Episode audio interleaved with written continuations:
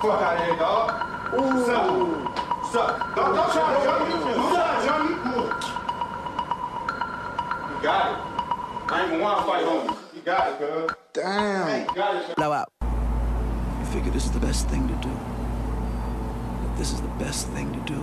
I got plans. I'm going away after, so for me, the reward is maybe worth the stretch. But Elaine takes good care of you. You got plenty put away. You got T-bonds, real estate. If I were you, I would be smart. I would cut loose of this.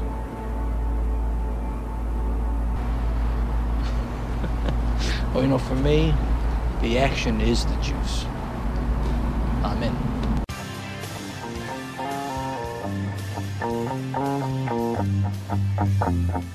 Blowout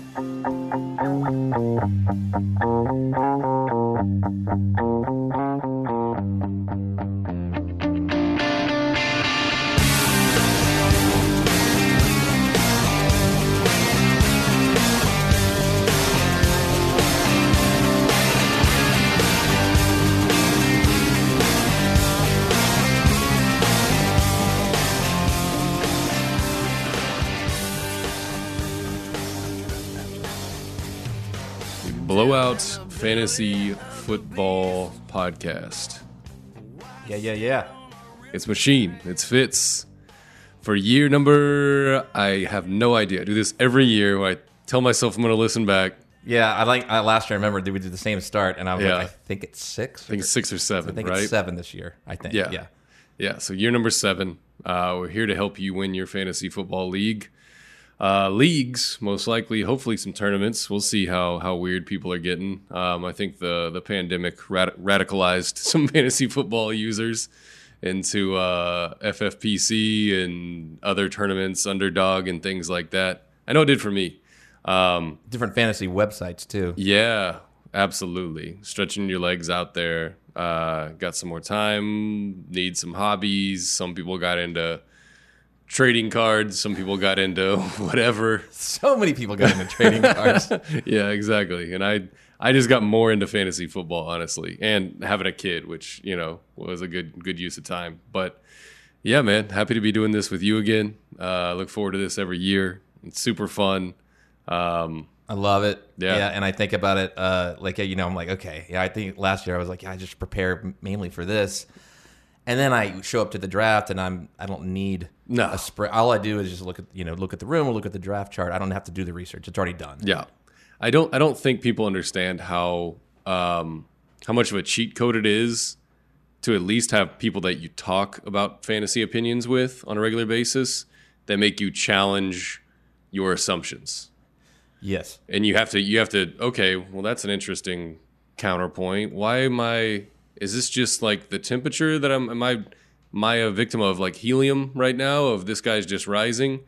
what, what's his actual value? What's what's what am I what do I really think he's gonna do? And you know, I talk to you a lot about it and do this each year, and I talk to Chuck a lot about it and a handful of other people uh, that I either you know I'm trying to trade with in leagues or whatever. But if you're doing that pretty consistently, at least like the month leading up to your big draft weekend or big draft weeks, man, you're the the research is done for you. There's no cram, there's no cheat sheet needed. I can sit down and oh, tell me the format, tell me my pick. I can sit down there and look at it, and I can probably do it without looking at anything at this point because I have those conversations and people challenge my assump- assumptions of this guy's going to be good, this guy isn't going to be good. Well, look at what he did with this last team. Like I, I've I've poked holes in everything. You know, it's interesting you bring that up. Like, this is a rare situation for me. Like, we, you know, we're handing each you know, our playbooks over to each mm-hmm. other. You know, our draft is just in a few days from the mm-hmm. time of recording this. But uh, I've just noticed that I have kind of cut those conversations down because every time there's an opening in a league, I, I want that guy to be in the league, and I'm like, now I can't really, I don't really want to talk to that guy about fantasy football drafts before we draft because I don't want to give away everything, you know. Mm-hmm. But that's the hardest part for me. I, I have to find people that aren't in my league, so I'm like reaching out to Pete Tenney, Yeah. who lives in Seattle. All right. you know, I, I don't ever see him or talk to him, but we, you know, like once every six months. But fantasy football season comes up, there's usually one or two questions that I'm like a little bit like unsure about. I'm like, I mm-hmm. can't wrap my head around this player. Yeah. And there's I'm sure it's the same for like people that do this professionally, or I know it is. Like, if you really, really like a guy because of where he's going currently, you have some influence on that.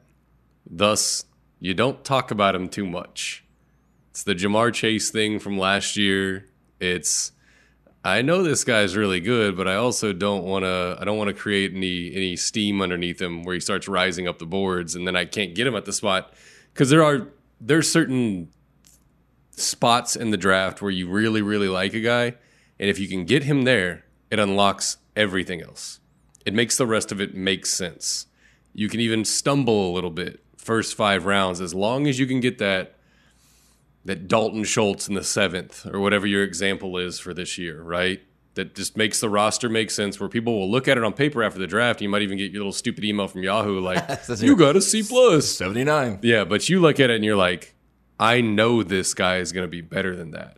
Oh yeah, And he only, and he was a seventh round pick. they're the guys that you walk into the draft, and or if it's an auction, it's just like you're all you're thinking about is when should I call this guy's Mm-hmm. name out? Or for you, it, you know, you get into that spot in the draft.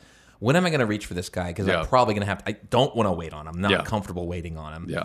uh, and it's going to drive me crazy when it's getting in that window. Mm-hmm. Do I do it? Where he starts right, when we start showing up on the cues for Oh everyone. God, yeah. and you're just like, I'm comfortable taking this dude around early, like of where he's going, because I think he's fifth round pick worthy, and he's going seven eight. Or there's a whole other side of that coin that's okay. This guy's going around three or four. I'm fine taking him late second. Yeah. Like I can I can jump in there right now, and it I'll feel better than this dead spot that I've already identified of this five to seven guys that I just not really into. And that's where the rules really matter uh, because I mean every league that I play in the rules are completely or slightly different. Mm-hmm. I have in a you know six point passing touchdown league. We're in a very very standard Yahoo league, but we start we have you know two flexes, mm-hmm. um, and then I have my you know we're favoring touchdown league, but like I know the quarterback running quarterbacks are very big in that league mm-hmm. because there's not a lot of yards, but those yards add up, and you score a running touchdown, it means more. So the scoring, you have to really like put that calculator in your head, and there's paid sites where you can do that, and it tells you. But it's really good exercises to do a mock draft, but they're still not going to spit exactly what you, what's going to happen. But you have to be like, okay, it, it, I know it makes sense to me. It may not be printed on paper. That you know in your head that I need to go around earlier for this mm-hmm. guy, and don't worry about what other people think No, when you call the guy's name out. Like Fox, mm-hmm. every year, I think it's Joa. yeah, it is Joa. Joa or his dad, they're Yeah. both in this league. There's you guarantee one of them is going to reach for a running back about a round and a half earlier than Yeah. his ADP. And it's kind of it's every year. And Yes. like Breece Hall, they'll probably call out. Yeah. I don't even know when they're picking it. Probably mid second Yes, this year. Yes, That'll who happen. did who did they do last year? I can't remember. It was it was a rookie running back, I think, and it like. I don't know. It was one of those like everybody be cool. This is the third round pick, right? and it was like 14th overall pick, Uh-huh. and they were like, "Yeah, give me that guy." I can't remember who it is now. I'm trying to look at the list and make sense of it, but um, yeah, I, I, might have It's every year though. I think I think they did that with I think it was AJ Dillon stuck out to me last year. I remember I think in the Fox draft. That was like way too early for AJ Dillon. Um, but yeah, there's there's dudes that you have to not say their name too much. Don't speak it into existence because you want them to slide. I think we're late enough in draft season now, and we, you know, the couple thousand people that listen to this aren't going to alter ADP and make him pop up on ESPN No. draft boards. But there are dudes that, like, you, in an auction, that's so interesting to me of like the timing of, which I'm in an auction that didn't happen the other night. It's going to happen a week from now because some people had uh, had some emergencies and stuff like that. But I was I'm sitting there thinking I'm like, holy shit! Like I don't know when to when it comes to me to nominate somebody. Like, do I just nominate the best player that I want to fade? Is that is that like it? Is That's- that the whole deal? Yeah, that's typically what I do. But there's also the strategy of the cold room theory where it's you're the third you, you say you have you're the third guy to nominate a guy. People are still gun shy at spending money sometimes. Uh, Mm-hmm. Yeah. you know because they're like, well, there's plenty of other running backs. I can wait and, and get the guy I really want. Like you think about a guy that you is going, you, he should be five spots ahead in running back ADP than he's listed at. Those are the guys that you might be able to get a cold room on. But usually late, like after you're 10, 11 in, people start throwing money around, and it's and it happens for another thirty guys. And then there's a little zone in there where people are kind of out of the big guys and they're just waiting because they're almost out of money and they're waiting. Yeah, they the just want dollar guys. guys. Yeah. They just start doing dollars. Yeah. Yeah. Yeah, I'll let you know how the the auction what I'm doing goes. I'm happy you're doing it, man. It's entirely online, which I don't love, but I didn't know it was an auction whenever I signed up for it, so we'll see how it goes. Well, no, it's the coolest thing ever, and I, I, I said every year. This is it's. There's a reason that we haven't. I, I don't know any league that ever goes from a snake draft to an auction and then goes back to a snake draft. Right. It just doesn't happen because Yeah. you. It's uh, Burger King versus McDonald's. You get it your way, right? You can Mm-hmm. Yeah. do. You can look at. All right, I have two hundred dollars, and I can stack my roster. If I want a bunch of B players, I can do that. But if Mm-hmm. you're drafting at you know number six this year, like in a you know regular standard snake draft, you're hoping somebody falls to you. You Mm-hmm. can't plan to get anybody right unless it, you know it's going to be around early. But like I hate that. I just Yeah. why would you do that? Yeah. Why would who who would choose to do that? Yeah. And you can get these. You can get these websites where you can really speed up the auction. It doesn't have to take four hours. Yeah. Like we're doing one this Saturday uh, at a lake house. That's awesome. Yeah, it's like starting at noon, and we're gonna do it all day. Might even last till Sunday. Damn. So you can really get like when somebody's auctioneering, like you might be on the fifth guy. Yeah. And you're just, you know, you're the auctioneer. You're trying to get everybody in that room to spend another dollar Uh-huh. as much as you can. That's awesome. That's fun. That's what it's. I mean, honestly, that's what it's all about. And that kind of, I don't know. For me, it.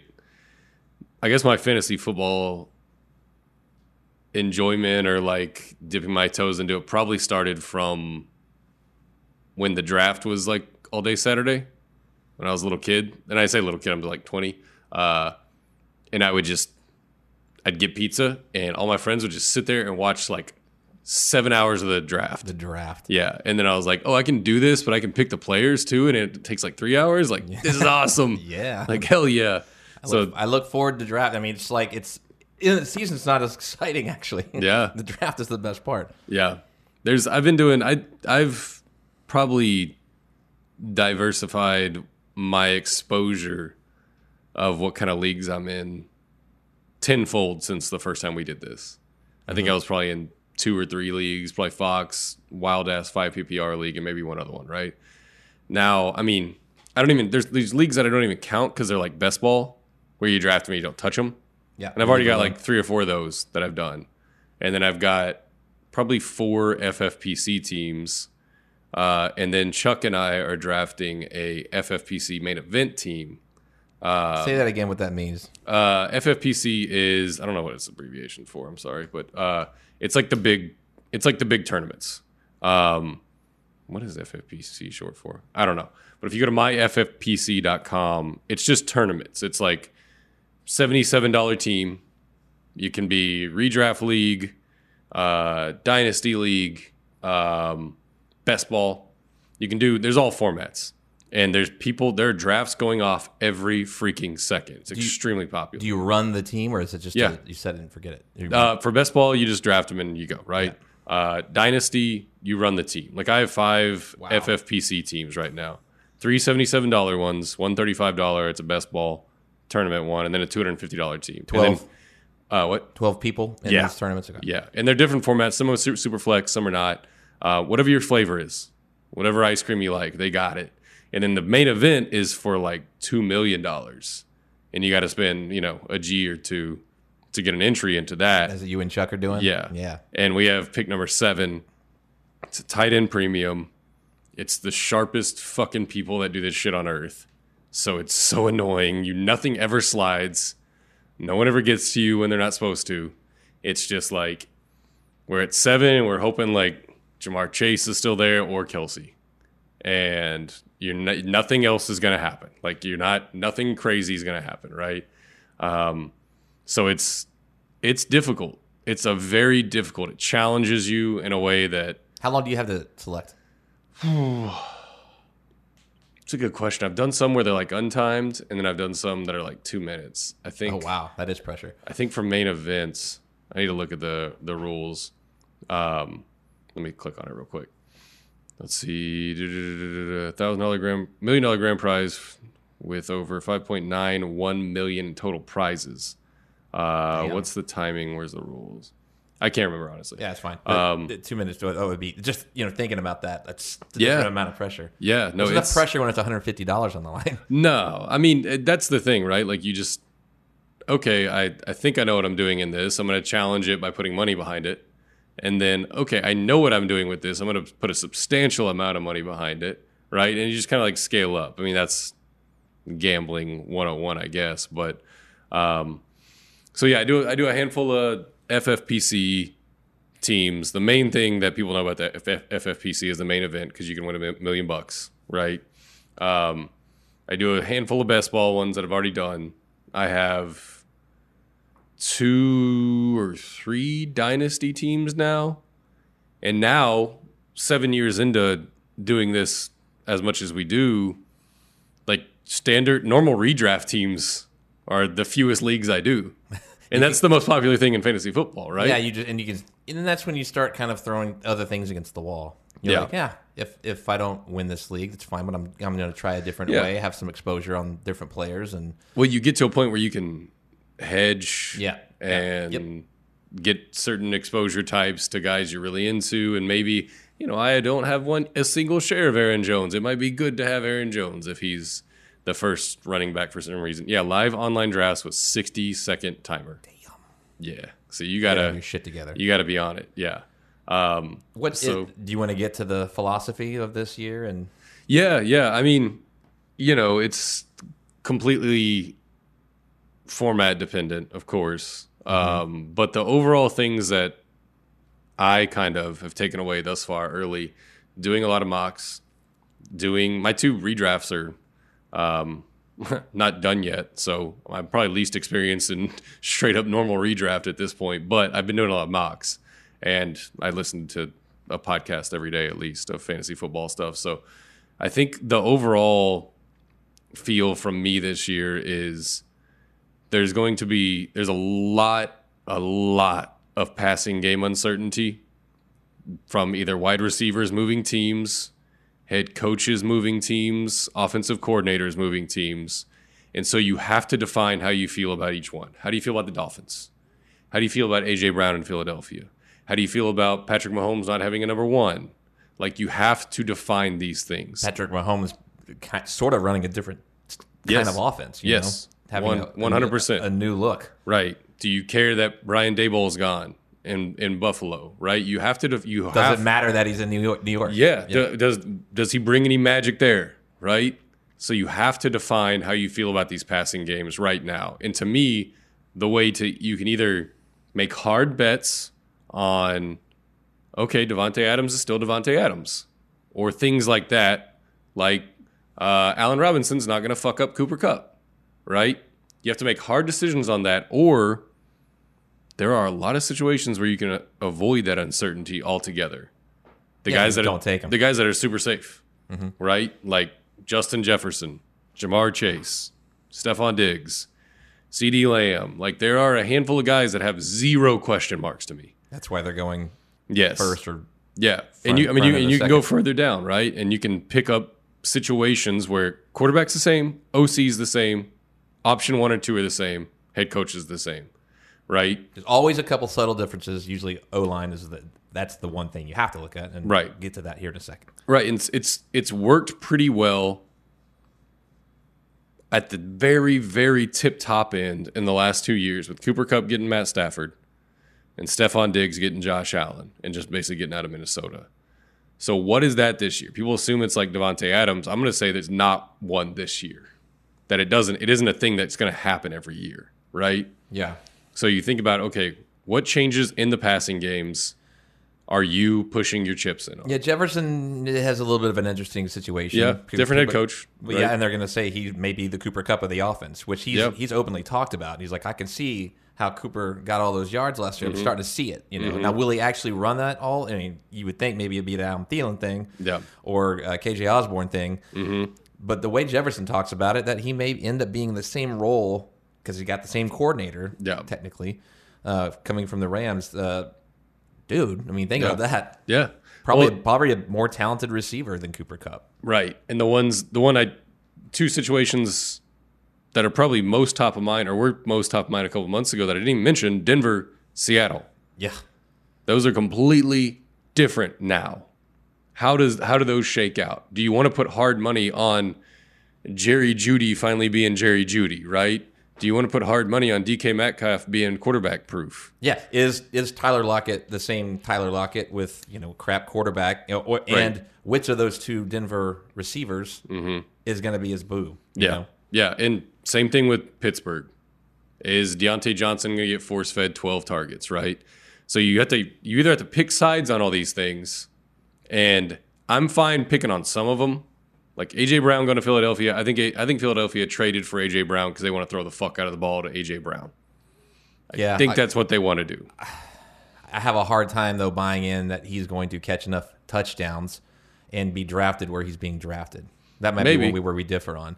Maybe. But I mean, I've seen this is the Cooper Kupp, Stefon Diggs kind of one to me that I'm like, okay, I don't know if that quarterback's necessarily better than Ryan Tannehill, but like they're best friends and think they traded for him to change their offense.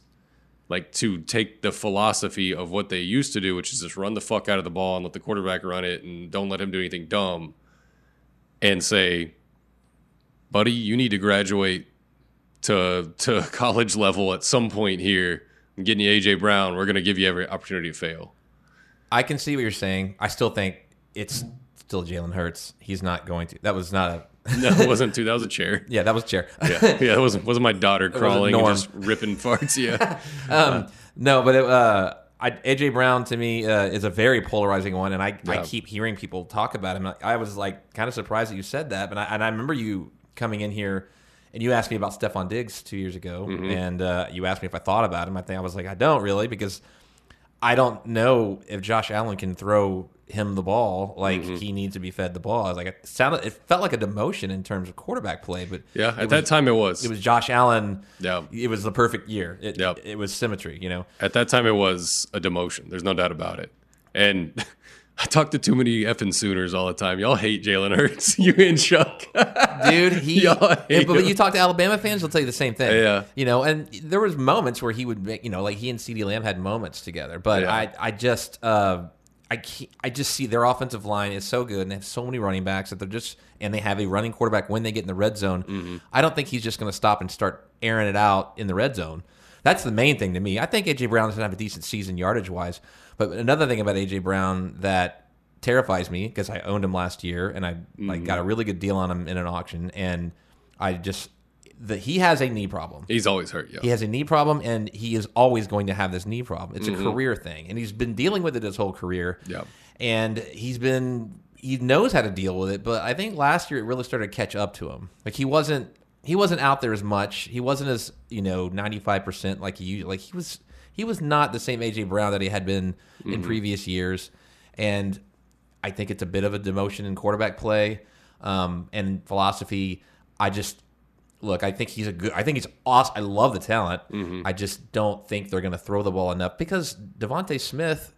I think could. I mean, this is going. We're going from year one to year 2 Mm-hmm. Uh, he could end up having more yards. I mean, there's a there is a world where DeVonta Smith is a better fantasy pick this year than AJ Brown. Yeah, maybe. I mean, I'm going to bet on when the guy's on the field. I think he is top 10 points per game at the wide receiver position. And I've gotten to the point where, and maybe it's because I listen to way too many people that do tournaments and they have this tournament mentality of like, if I'm not winning it, who fucking cares? You know, where they'll take CMC number one and then back it up with Saquon. Just risky as shit points per game guys They're going for broke. like yeah you're going for broke and maybe they've sold me on that too much where i'm like that's fine i don't give a shit about his knee problem as long as he does aj brown shit whenever he's on the field and has 18 points per game. So that's kind of where i like i'm leaning towards more go for broke because i do have so many teams now where i'm like okay if that one didn't work out it's okay. Like i have other teams that don't have aj brown and have the exact opposite build where it's fine. So it's almost like how how invested and how diversified you are across all your teams. But I think, I mean, You take Every- go ahead. every league you're in, there's a guy that's had AJ Brown in his breakout year, and there's a guy that had AJ Brown last year and probably the year before, I think, whenever he was also hurt. Two people in your league are not going not to take. AJ Brown. Yeah. So he's going to slide a little bit further because of this correlation of injury. I got burned by this guy. And so he's going to slide probably about six picks down from where I think he's probably proper value. And that's the kind of guy I'm kind of in on this year. He's second round, uh, second pick, third round this year, and that to me, great. and there's like, is right after Mike Evans. This is fantasy football calculator. Right after Mm-hmm. Mike Evans and Tyreek Hill, before Deebo, Mm-hmm. before Keenan Allen. People are really worried about Deebo, man. And I guess, I don't know. I think, I think they're, They want to see him do it again. well, yeah. And I think they're he- like hedging the wrong way. Trey Lance. Yeah, it's just like I think they they're reading it right, going, okay, the 49ers can't hand him the ball as often as they did last year. Aiyuk was bad for like six games. Kittle missed time. Where's it all going? Lance can't be the frickin' trigger man the way it sounds insane. The way Jimmy Jimmy G was. But I think they're taking I think they're shorting the wrong end. I'm like, I don't know how many touches Kittle's getting. Like, I think Deebo is still going to get 150 touches. They're gonna. Hey, I mean, they signed him to a contract. Yes. and they gave him incentives. Yes. to run the football. Yeah. after he kind of whispered complaints. Yeah, it. he was like, I don't want to do that shit. That that, that hurts. Yeah, like, but that he- sucks. But then he's like, "Yeah, I'm, I'm cool with yeah, that." no, you're gonna pay me to do it. I'll do it. That's Yeah. fine. So yeah, there's and when we get when we get to wide receivers, like I'll narrow down like my classifications of okay, this guy's worth first two rounds, and it's and it's pretty simple. It's like 150 targets or 150 touches in Deebo's case. There's only so many guys that are doing that, right? You go to his game log. I mean, it's unreal, and I've never seen a game log like it. You will Yeah. never see a game log like that No. again. You like it cut the season in half. Yes. first half of the season. People would talk about his all his running yardage, and he you can't repeat that. Mm-hmm. Look what he did as a receiver. Yes, dude. Like 20 yards per reception. Like they just couldn't tackle him Like, after he he had cut two games over 160. Yeah. and, oh my god. Yeah, there's a couple of game logs from last year that are like, what the fuck am I looking at? Amon-Ra St. Brown is another one where like last five weeks, I think like 12 balls, yeah. like every game. Every he was game. he was the number one win rate on FFPC. And you had to sit through 10 weeks of just fucking nothingness of him being trash. And then he just lit the world on fire and won you your league. And that was the one of the conversations we had last year. Like, which one of these lines wide receivers is going to pop? Yeah. And he was, I think he was the guy that I had odds on favorite. But but anybody that owned him for a couple weeks dropped him probably. Yeah. And they're Oh, to yeah. wait to find out what's going to happen with the rest of the receivers. And then all of a sudden. The guy who I thought was the best in the preseason was him. I mean, he looked really impressive. You watched Mm-hmm. the game, you're like, okay, he really jumps off the page. And then there's other naysayers who even saw what he did last year and like, well, but those targets are too short. Like, Mm-hmm. what- is that repeatable to get those numbers again? That's just a gimmick and a dump off. And you know, there's going to be you know Hawkins and all these guys are going to be healthy again. But I'm sorry, dude. If you're that talented and that's how you're getting your numbers, eat. Yeah. go, go eat however you want to. We're going to move the football. Yeah, and I mean that's a situation where like, yeah, they drafted Jameson Williams, but almost nothing else has changed. And he's not healthy anyway. Yeah, nothing. Yeah, exactly. He's out. I think I don't know if he landed on pup. I believe he did, but Four he- weeks. He's not ready for week one. I know that. No, no, no, no, no. I mean, torn ACL in the championship game, right, or the semifinal? Either was it championship game? I think it was championship. Yeah, it was late. Yeah. So nothing has changed in that passing game besides them adding DJ Chark. And if you're scared off of somebody because of DJ Chark, like, and he's going, he's going relatively late. Like, there's enough uncertainty where it like kind of is wobbly uh, to me, and I don't end up with a lot of him. But also, like, people are doing the same shit with like Elijah Mitchell or uh, Elijah Moore.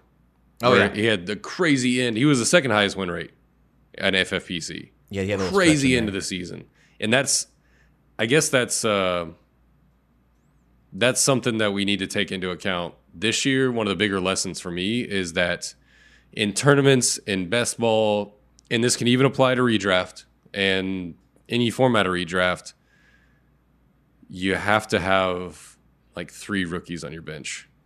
You have to if you if you're really trying to win this league, if you're planning to win this league and be in the playoffs, you need a couple rookies down there that you got super late, ninth, tenth plus rounds You're willing to hold on to. that you need to sit on till week ten when they either get the job or they learn how to play football the right way, Get healthy. get healthy, and they are going to win your league. That's that's what the two highest win rates last year. Amon Ross and Brown and Elijah Moore. Rookie wide receivers that did dog shit for two months. Basically free. Yes, absolutely free.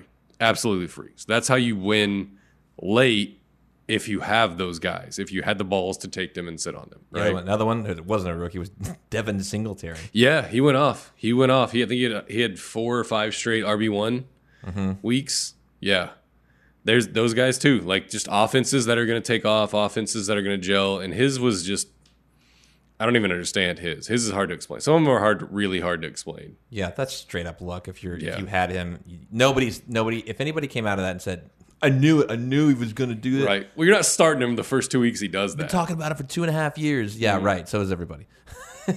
It's just it's just the zero RB people. Yeah, that didn't take a running back until like round six or seven that were that had to start Devin Singletary and somehow fought through and were like, you know, nine and seven and got into the playoffs or whatever. And then I've got Devin Singletary in my lineup and like, oh, just by happenstance, he pops off for a month. You know what I mean? Like there's not a whole lot of strategy behind it. like Um, I want to before we get to the O line, I want to. You mentioned talking strategy, uh, and Mm. Yeah. just in general, like how do you like what's your landscape and how do you approach? Uh, are you going running back, running back again in most of your leagues? If you're drafting, let's say mid first, are you popping one of those receivers? Um, I know I'm, I know what I'm doing this year. It's it it's it's weird. You, you you when you you know close your eyes, you wake up and you start looking at fantasy football and the landscape, and you're trying to wrap your head around it. And you're like, oh, this might be the year where I'm going to go wide receiver, wide receiver. And then you start counting and you do more mock drafts. And every single fucking year, it's just like clockwork. About a week and a half into it, I'm like, yeah, I'm just going to go running back, running back again, most likely. I'm not, I can't get out of the first yeah. three rounds without at least two running backs. I Yeah. don't see me doing that, or, you know, unless you get a Kelce late in the, in the second, Right. But I mean, it, depends the format for me at this point. Um, I'll say standard just for the yeah, generic fan. If you go standard, like if it's no, there's no PPR, if you're not getting points for reception or first down, like I will probably take as many running backs straight as I can start. Yeah. And my task after that, like I can, you can say that, and a junior high kid can go and do that. It's about who you pick. It's about who you're taking in that third and fourth round. If it's a two running back league, which I have one of those, Mm. uh, I'm I'm kind of committed to one stud running back. If it's like a three wide receiver deal, you know, Mm-hmm. like at that one of my leagues, it's two running backs, three wide receivers. Well, then you know you got to fill the wide receivers. That's Mm-hmm. a different because there's you know the top end wide receivers are to me there's only five of them. Yeah. You know, Yep. really four, but like Mm-hmm. I consider CeeDee sort of in that. Now the Tyron Yeah. injury might affect that a little bit, but I'm still committed, uh, you know, in that situation to really edging to wide receiver. But when you have, like you said, three potentially like Fox League 4 Mm-hmm. running back spots. That shit dries up real freaking fast. I mean, do you- Yeah. do you want to have uh, your choices of? I'm just going to look at the seventh round, eighth round. If you're like waiting on running back, like De- Devin Singletary, Chase Edmonds, Clyde, um, Ronald Jones. Ronald Jones is still in the seventh round. Uh, he is Damn. in the back end. He's the last pick of the eighth round. Yikes. Yeah, Yeah, I mean, there's dudes in there that I'm just not touching no matter what, right? yeah. But I am. I think there's. I think running back is deeper. I'll say that. The I'll top, think. yeah. I'll think it's deeper through about 25 than it has been Mm-hmm. in the past. I agree with that. Um, the thing is, is we've gotten to this point of modern football where you're either splitting a backfield or there's a specialty third down back, and if you're not Jonathan Taylor, Christian McCaffrey, Austin Ekeler, Dalvin Cook, maybe Saquon, you are not getting. And we'll see what happens with Najee this year. Um, He's not splitting shit, dude. yeah, He didn't last year. no, he didn't. But he also is not going to get 90 targets, I don't think. You know what I mean? Yeah. Or whatever it was. Um, there's only a handful of running backs that you can look at and go, getting early downs, getting third downs, getting utilized in the passing game. And you can say, I have to have those guys. Or you can say, well, 10 through 24 kind of look the same. And they're like, really, I like a lot of them. And you and realistically, you can only get so many of these guys. Like that's the thing. You don't get to auction and take as many as you want in mm-hmm. most drafts. You know what I mean? So if I have this seven six pick or something, and I'm like, Dalvin, I think Dalvin Cook's going to be healthy. I think Minnesota's going to be really good. Give me Dalvin Cook. Well, you're automatically out of the running for D'Andre Swift, Saquon Barkley, Derrick Henry, Najee, Alvin Kamara. You Yeah. can't have them. Yeah, you're screwed. You cannot That's have them. why snake drafts suck, by the way. Yeah, exactly. and so your decisions get made for you a lot of the time, and you have to decide when, okay, am I going to double down, double tap running back, and take a guy, take an Aaron Jones, take a Travis Etienne, take a Nick Chubb, who I know has major question marks. Leonard Fournette. Leonard Fournette, right? And we can talk about Lenny in a little bit because I I really like his handcuff. So I'm like guys that I really like their handcuff, and I know I can get without anybody noticing. Free.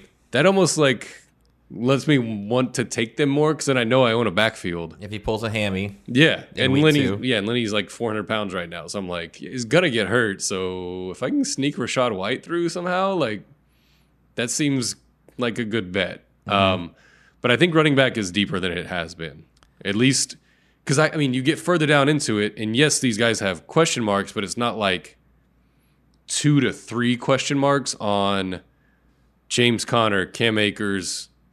Zeke, Montgomery, Elijah Mitchell, J.K. Dobbins. Antonio Gibson apparently still going to the third round here. No, oh that's Oh not God. happening. That needs to be updated. Yeah, it does. He's his job is about to get taken. Which some people are like, "Fuck that guy, never touching him." I'm like, if everybody wants to fade Antonio Gibson, He's I'll take him going to be like on the field. I'll take him like sixth, seventh round. Well, and he's also returning kicks. If you get credit for that, He's just gonna be their airback and maybe I mean, get some rushes. it- the problem is they still they they made a really strong effort to keep, get JD to keep JD McKissic Yeah, because the Bills Yeah. wanted him. He's hurt though. I think. Yeah, right he's gonna. He, I mean, he's gonna be playing this year. Yeah. Now I don't know if he's hundred percent, but Yeah. My point is, there's it's a very crowded room, Yeah. and I don't really think that offense is gonna be very good. But No, they're one of like the. I don't know. I'm not touching any of the receivers in Washington. I'll maybe fuck with Brian Robinson if I got to later, and if everyone points at Antonio Gibson's corpse and says dead and lets him float around to like seventh round, Is he becoming a fantasy zombie? he is. He is, dude. He's That happened overnight. it- that was so quick. Yeah. that was so quick, dude. It was like one weekend. He fumbled the ball in the preseason. I was watching this live. Mm-hmm. This or- could be a huge. This could be a humongous overreaction. I know. He This re- is entirely. Yeah, he well, he had a fumbling problem last year. Yeah. He also had numerous injury problems, but you weren't sure if he was being pulled because he just fumbled the game away, Yeah. or if he had an injury problem. He had a shin deal that he was um, having to mess with last year, but uh, he did have a fumbling problem, and I think it was the second carry of the preseason. Fumbled it. Other team picks it up. Three plays later, they're in the end zone, mm-hmm. and the ones come back on the field, and guess who's playing running back? Not Antonio Gibson. It was. Brian Robinson, and he ends up scoring a touchdown on the drive. No.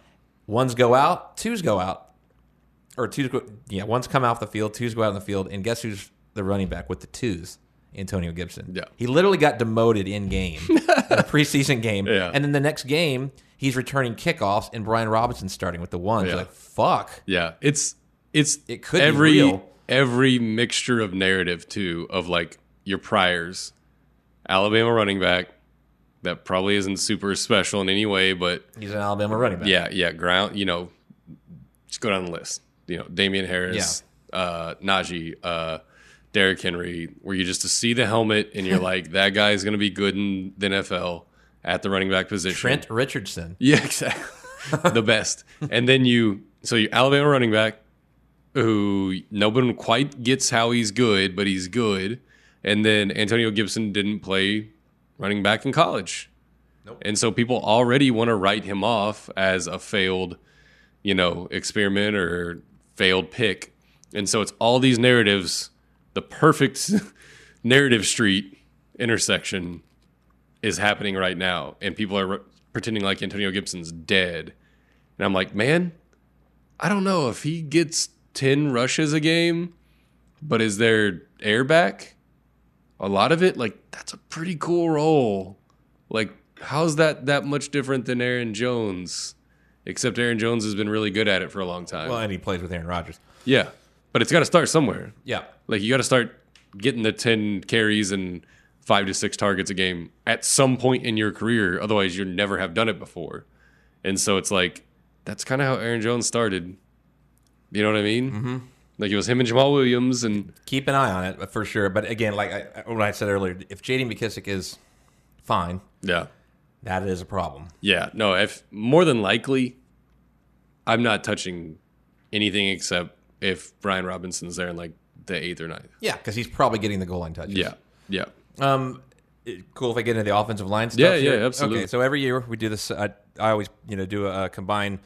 There's three uh, sites that I uh, uh, look at their top, you know, ranked offensive lines from one to thirty-two. Put them in a blender, and we get a consensus list. So the the first thing I like to do is go back and look at who are those top five offensive lines, who are the bottom five offensive lines, how many top 10 fantasy points per game players came from both the top and bottom five lists. And this is this is a great exercise, and you can almost do this for every position of some some kind of classification. Offensive lines are super important for running back. Yeah. If you want to look at Vegas points per game for wide receivers or quarterbacks or whatever, there's a way there's a way to limit your list of draftable offenses to about 20. Makes the work a lot easier for you. And he said Vegas playoff teams too. Go look at the bottom, you know, 10 from last year. I think there was one playoff team from this list. Uh, so the top five, um, from the top five list of offensive lines, here are the guys, the running backs that made the top 10 in fantasy points per game last year. Uh, Nick Chubb, uh, he was sixth. Alvin Kamara, he was fifth. Jonathan Taylor, first. Damien Harris, 10th. Leonard Fournette, 8th. Now, this is uh, at least 10 games played. Uh, the bottom five that made this list, and usually nobody makes this list from the bottom five offensive lines. Last year we had one. I'm Najee. you- yes, Najee finished seventh, but it took him the most snaps in the NFL, the highest snap percentage of his of his team snaps, tied for number one in running back targets. And he had the most touches in the league, average and total, for the year. Minimum ten games, like I said. So that's what it took for one of those guys in those bottom five offensive lines to crack the top 10 74 receptions. That's so insane, man. an insane amount of targets. So uh, I'll list. You're welcome to guess, but I'll, I'll actually extend it to seven because there's a couple since this list started that I, I've dropped out of the top five because Okay. of injuries that have happened. Yeah, and and the Bucks, I think, lost some guys and Yes. just lost their center, right? So they're probably out. yep, they were number two on this list. Yeah, Bucks are out. Um, Colts are still in. They are not. Oh, what Not happened to the list. Colts? They lose somebody? I think they're worried about Quentin. really? Is he hurt? Yeah, three. I think he had three. Oh surgeries, yeah, he had some pretty big injuries, didn't he? But they could be definitely be back on this list next year. I mean, Yeah. they're going to be good. Lions are up there. Yeah, they would be in this list. Okay. They're in Uh, this list anyway. Okay. Um, I think you probably know who number one is. I bet you can think about it. They were unanimous. I think it's the first time ever that we've had a unanimous offensive line uh, at number one. why am I not? Oh, is it? It's not. Is it the Browns? Nope, but they're in the list. They're in the number three. list. Uh, man, why am I blanking on the offensive line? Uh, 49ers? You want to know? Are they up there? Yeah, I'm gonna feel like an idiot. Philly. Yeah, yeah, yeah. That makes sense. They had a bunch of injuries in uh, last year. That's yeah, but they still ranked fourth by uh, PFF. yeah. So yeah, Tampa. uh, Just jump into them real quick. They were number two on this list. They lost two guys. They plugged the holes in the free agency and the draft. They traded for Shaq Mason. He was number four uh, PFF guard in twenty one. Um, Tristan Wirfs still there, right tackle. But the problem is that they they had two noteworthy injuries. Ryan Jensen, who's like a seventy six run blocker, and Aaron Stinnie. Uh, Stinnie is, I believe, out for the year. If I saw that correctly, Yeah, and Jensen might be too. They're trying to like, soft play it. yeah, staple his leg together or something. Yeah, and, and I mean it, Stinnie's not very good actually, but that just tells you it's just yeah, how bad they are at that at that yeah. spot. So just better than the unknown. that drops them off, um, which is you know not good news for a guy like Fournette. But again, they're not going to be the worst offensive line. They're probably going to be top ten in there somewhere, maybe a, a middling like a fifteen or something at worst. But Cleveland, uh, you nailed that one. They're on this list. They've been here the last three years. Uh, their center is out for the year, but he was their only new starter and the guy that um, Ian Ethan Pocic, I think it is P O C I C.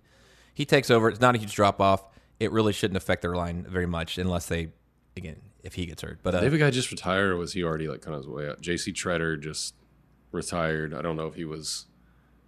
in this list, or He didn't affect their uh, offensive line play, so I didn't even make a note of that. okay, he's probably back up then. Yeah, uh, and then so number four on this list was Dallas, but Tyron having his torn hamstring, I they just can't. I can't put them on here as a Yeah. top as a top five list. Yeah, they're gonna put the rookie at Yeah, left tackle, aren't they? and hey, man, if he ends up being great, which you know they've actually done a pretty damn good job of Yeah. of, of you know getting these guys to really adapt quickly. I think they'll be fine. I don't think they're gonna be like a weapon. You know what I mean? Like I think they're just gonna be like twelfth, perfectly fine. They end up on this list every year. I'm like, wow. Yeah. Again, this was done before the Tyron injury, which Well- like just happened, like came out today. I think Zack Martin like just throws everybody on his back. and it's like ah yeah, me alone. I'm like the seventeenth best offensive line. Y'all, if y'all just do fucking anything, just one block. yeah, y'all just fucking do one thing. Detroit, I mean, you know, they've been climbing up this list. Uh, Ramcheck, Penei Sewell. it like, just sucks that they're on Hard Knocks this year because I was like, this is Yeah. the year that you're gonna. I'm just gonna ride them. You know, I'm, there, there are there are ways to win fantasy championships this year with the Detroit Lions. yeah, Uh, number six would certainly be moved up, and a lot of people had them in their top five. Kansas City, same starting five. yeah, uh, including two guys that were rookies last year. And they always say the big step is from year one to year two. Creed Humphrey, Mm-hmm. that one guard was awesome. Trey Smith. Yeah, Trey Yes. Smith was awesome. Trey Smith, and then Creed Humphrey, who was the who was PFF's number one center overall. That's crazy. Fucking rookie. That's crazy. Yeah, he was a he was a savant coming out of Oklahoma, and everybody knew that he was going to be. People need to stop sleeping on the Chiefs offense. Yeah. like Yeah, I get it, I get it. Tyreek Hill's gone, but dude, they're gonna do whatever they want. There's a reason they traded Tyreek Hill Yeah. because they're not. They're, They can I- do it. It may start running the ball actually a little more. Yeah, but they have a stable. It looks like they're trying to build one anyway. Uh, and then, so also sliding into this list, uh, New England. interesting. Yeah, and- they- they were in it last year, and like I said, Yeah. they, they they popped a, a top ten running back, and you know, so we Well, that was because he had like a couple three touchdown games, I think, right? yeah, Damien, Damien he had had fifteen total though. Yeah, that's insane. it is insane, but I think I mean I'm not saying fifteen is going to repeat, but easily double digits this year are in play I think so, unless unless Rhamondre. Yeah. but they're going to work them both in. Yeah, and Yeah, Mac, jo- Mac Jones year two, their offense is going to be a little better. yeah, I I would think so. They just look like ass from everything I've read about the Patriots, and like they've just like in freaking mixed practices practices like look just straight cheeks, like just they just fucking suck. They're not good.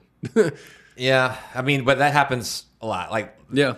It, I'm not too worried about what I'm seeing yet preseason because No, I don't pay attention to much preseason stuff, and it's probably better for you because last year you were probably fading like Ja'Marr Chase and shit like that. You know what I mean? right, yeah, Like people are fading the shit out of Treylon Burks this year, and I'm just like, yes, We yes. faded, we faded Justin Jefferson because Keep he fading. Was, he was behind Yeah. uh, that one Bree. I forget the guy's name, Bisi or whatever his name is. And was like first two games, he was oh he's really not adapting very well, and then he ended up you know having I think it was rookie of the year. yeah, Um, and if you want to really play this game, sliding three of those teams out, and then you slide in the LA Chargers Mm-hmm. up eleven spots from last year. wow, that's a big jump. Yes. Uh, so those are those teams that you think about those teams and the players that are on them. Um, even even the you know those lines that are those guys are dropping. They're still going to be good offensive lines. Uh, yeah, this is the do the do draft running back list. Yeah, according to O line. Yes. grades. I'll round out the top ten: Green Bay, L.A. Rams. And Yep. Bakhtiari, Yeah, who knows? who fucking knows? Yeah, That could be a problem, but he's he's injured, but they're still going to be good. Uh, all right, and we're getting to the warm zone or the bad zone, like 23 Jacksonville, 24 New Orleans. I mean, that's a huge surprise because they're always top five. Yeah. Like every fucking year, they're top five. Houston, no surprise. Arizona, Atlanta. Now we're getting to 28. Now, this is the don't list. Yeah. I know who's already Coming up. down here. Uh, yeah, I'm sure It's- you do. Pittsburgh's gonna be down there. Tennessee's gonna be down there. Chicago's gonna be down there. Yes, that is correct. And uh, I'll round out. So starting at 28, Las Vegas. Mm-hmm. Tied for 29th, Tennessee and Pittsburgh. Mm.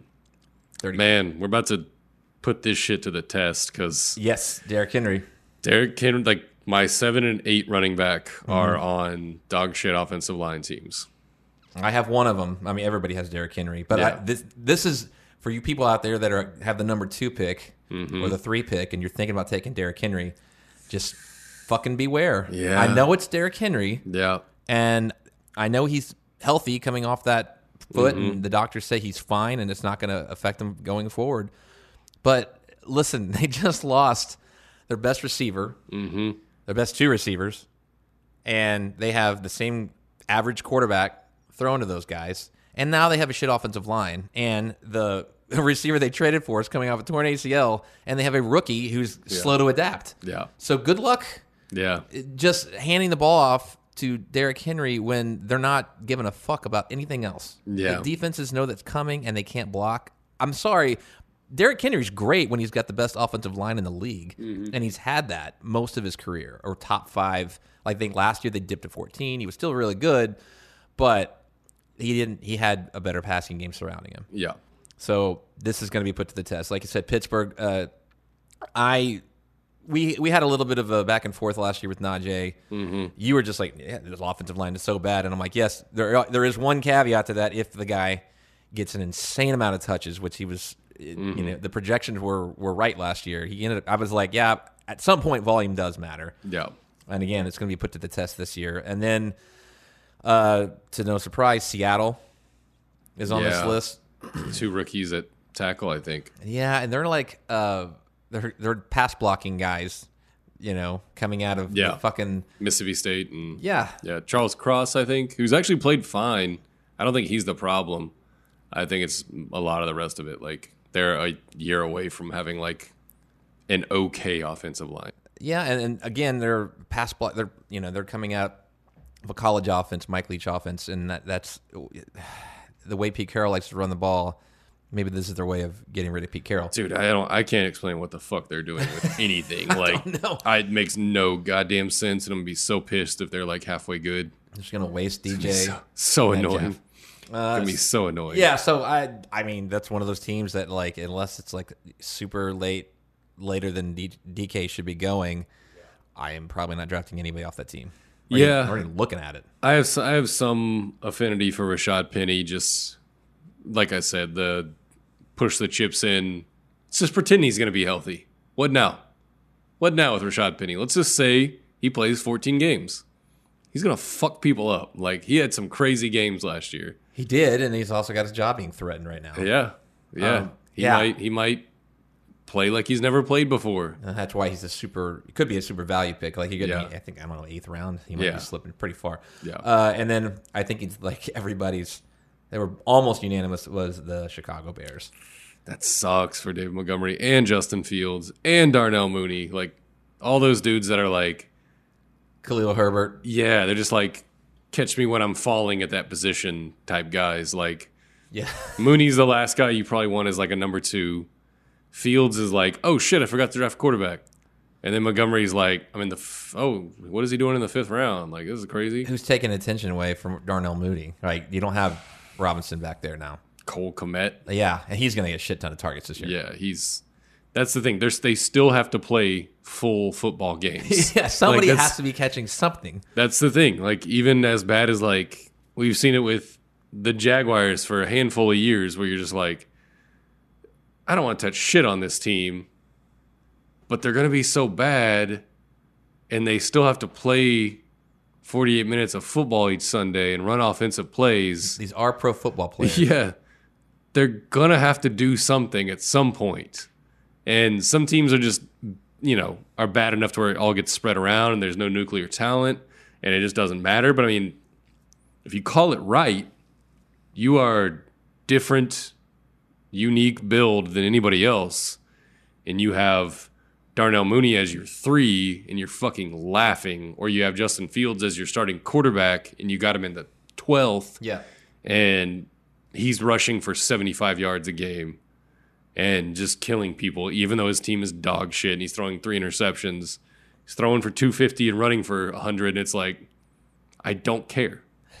I don't care. It's like a video game. yeah, exactly. That's what we're playing fantasy football. We're not playing real football. I did want to add uh, a note on on the Bears. They actually did like s- try to shore up their line since this list came out. They signed Riley Reiff. Or Just Reiff, didn't I always work. fuck that up. Uh, former first round pick, and then a longtime starter in the NFL, and then uh, veteran uh, Michael Schofield, and they each got a PFF grade of sixty seven. So not terrible, right? I mean, it's passable for for sure in the NFL. Um, they may not be the last, you know, if you do the math on that, they're probably like the 30th, Mm-hmm. really, realistically. And you could probably just pencil in Seattle for the, the overall worst offensive line. Yeah. But again, you know, remember those names. And one of the I wanted to make note. I did say uh, those teams that were creeping towards the bottom was New Orleans. Yeah, because Terron Armstead went to Miami, right? Yeah, I think so. Uh, and you know, we're talking Alvin Kamara, Mm-hmm. we're talking Michael Thomas, we're talking the guy coming off the torn ACL, and uh, Jameis Winston. Uh, if you're really super excited about you know Kamara not having to serve jail time yeah. or be suspended, And- and Olave. temper your expectations a little bit. Yeah. Uh, they should. They have. A, it seems like a, at least a star-studded receiving core, Yeah. but old, Jarvis, yeah. banged up. Yeah. Uh, you know, it's funny. Michael Thomas. People I've heard. You know, Christopher Harris talked about. He just loves Michael Thomas. He's got Mm-hmm. him like eleven as his receivers. I'm like, dude, you're fucking crazy. Why? You're fucking Why? crazy. Why He- are you why are you doing that? He's like, but Michael Thomas, you've seen what he's done before. I'm like, dude, It's been like a fucking president different presidents the last time he did shit. yeah, and yeah, and he's already injured. Yeah. Yeah, a little bit. I think he's got a hamstring injury. And I also remember when he was dealing with, uh, I think it was, um, I think it was that, that ankle. The first time he injured the ankle, Mm-hmm. while he was serving his uh, time on the bench, he punched a teammate. Yeah. Yeah. the guy might be a complete fucking cancer. Yeah, it could be. I He's still with the Saints, though. Surprisingly, they're they're an interesting one because uh I mean, they're gonna give Jameis the ball from week one and maybe he's reined it in a little bit, but that was one of the most league fantasy season flipping things ever when Jameis got to start a full season in Tampa. It was what like 35 touchdowns, 35 INTs, Yeah. like 5,000 yards. I hope you didn't get docked for your Yeah. INTs. yeah, like Mike Evans was like wide receiver 5 and like Godwin went off and it's just like That was an Arian system, wasn't it? yes. And that's yes. again, that was like he's not an Arian system. no, and that's the thing. Like, how reined in do they want Jameis to be? Because he can't do that. He's just gonna fucking lose his mind. Yeah. But also, the Saints are interesting to me because uh, I think we're all kind of being idiots about Kamara. The first time he's ever been injured for a large chunk of time. Dude is like always RB five, always. He's good. And this team Always. is not significantly different unless Jameis does not know how to throw the ball to him. That's the only thing that worries me. But I, I, if we're if we're buying into that, okay, this is not Jameis anymore. This is Jameis in New Orleans. They're gonna beat into his mind. Feed. If it's not there, Kamara's right there. If it's not there, Kamara in the flat. So I think Kamara is a steal. I think Kamara, whoever win rate on Kamara this year, I think is going to be crazy. So I think he's going to be normal Alvin Kamara. as long as he's focused and this this off the field incident actually doesn't affect his play because that could happen. Yeah, they're not going to do it till next year, I don't think. No, it's Which- not. I, I talk, I've talked to a lot of people about this. And a, lawyer friend who's like, they're not even having the hearing. I think until September 29th. Yeah. So then they got to kind of get into the investigation, and, and Yeah. it's just this just not this is not going to happen. I just year. I want a lot of shares of Alvin Kamara. Not that I support violence in any way, but just that, just that if he's gonna if you're telling me like, okay, he's going around like Javonte Williams territory, I'm like, are you kidding me? he should be going ahead of him. For Yeah, sure. like just he's he finished fifth in. Uh, Points per game last Yes, year. dude, that's what he is. He is RB five every year. Yeah. that's what he is. He's shown you. He got hurt for the first time ever, and then people were worried about his like legal situation, so started fading him, which I get. I mean, you know, we've had a couple seasons of Zeke doing that and Deshaun Watson now doing that, and it's just like a pain in the ass to deal with. And some people are just like, it's the same thing as like, oh, you're on my team and you're injured. There are people that are just not going to draft you, right? And so I'm sure his ADP is all fucked up, all weird, all way lower than it should be, and this isn't necessarily representative It's- of where Kamara's going to go. But like 15 overall, like him or Chubb or Javonte Williams, I'm taking Alvin Kamara every damn time. Chubb versus Kamara, it's a, that's a, like a coin toss basically for me. It's not for me. I got to look at it and see where I have it. Uh, you know, I may have. I may have him higher than that. But let me. Uh, one other note on Yeah. Kamara, like you said, the offensive line isn't the same. He doesn't have Drew Brees Mm-hmm. passing. We, you know, we saw a little bit of it last year with Jameis, but no Sean Payton. Mm-hmm. That's. I think that is factored in. I think almost now more baked than in, yeah. I mean, there's a few people that are probably slow Mm-hmm. to come on the suspension thing, but that news is out there. People that are half paying attention. Right. Some people may not even know if there's a suspension out there at right. this point. I guess what I'm saying is like the ADP from all drafts. A lot of that is from when you didn't know if he was getting suspended or not. factored in. So it's a little fucked up. yeah, It's a little outdated. he's listed. He's fifteenth on fantasy football calculator. Yeah. RB nine. Like that's not happening in any of my leagues, but it's just not. It's just absolutely not. Like Well, uh, uh, there is a it's there's a lot to think about in that little category. You got Saquon, you got Der- Yeah. Derrick Henry to me, who I have like kind of going in that range. Najee Harris, um, Swift. Mm-hmm. I mean, these guys are fucking good. Uh, Yeah. Nick Chubb is great. I mean, and hell, Nick Chubb could be a league winner this year if uh, they trade Kareem Hunt. yeah, if Kareem Hunt gets moved, yeah. Um, yeah, Alvin Kamara, I got him going ahead of Aaron Jones, Javon, yeah, Javonte Williams. yeah. yeah. I I think the that price It's is tough. kind of fine, like Swift area. Swift, Kamara, you're making me pick like my favorite children at that point. Yeah. Like I don't know. Uh but I think whichever one can get if you can get Kamara after this collection of dudes, which is probably happening pretty often, I think you are gonna have a really good chance of winning your league. I think that's a that's a cheat this year. And there's a handful of them where I'm like, y'all are seeing the same thing I'm seeing, right? This is like the same guy that's done this like every year ever. How far It's- down do you have Najee? Uh, where is he? Let's see. Sounds like he's low on your list. Like, uh, I have him at. at RB eight.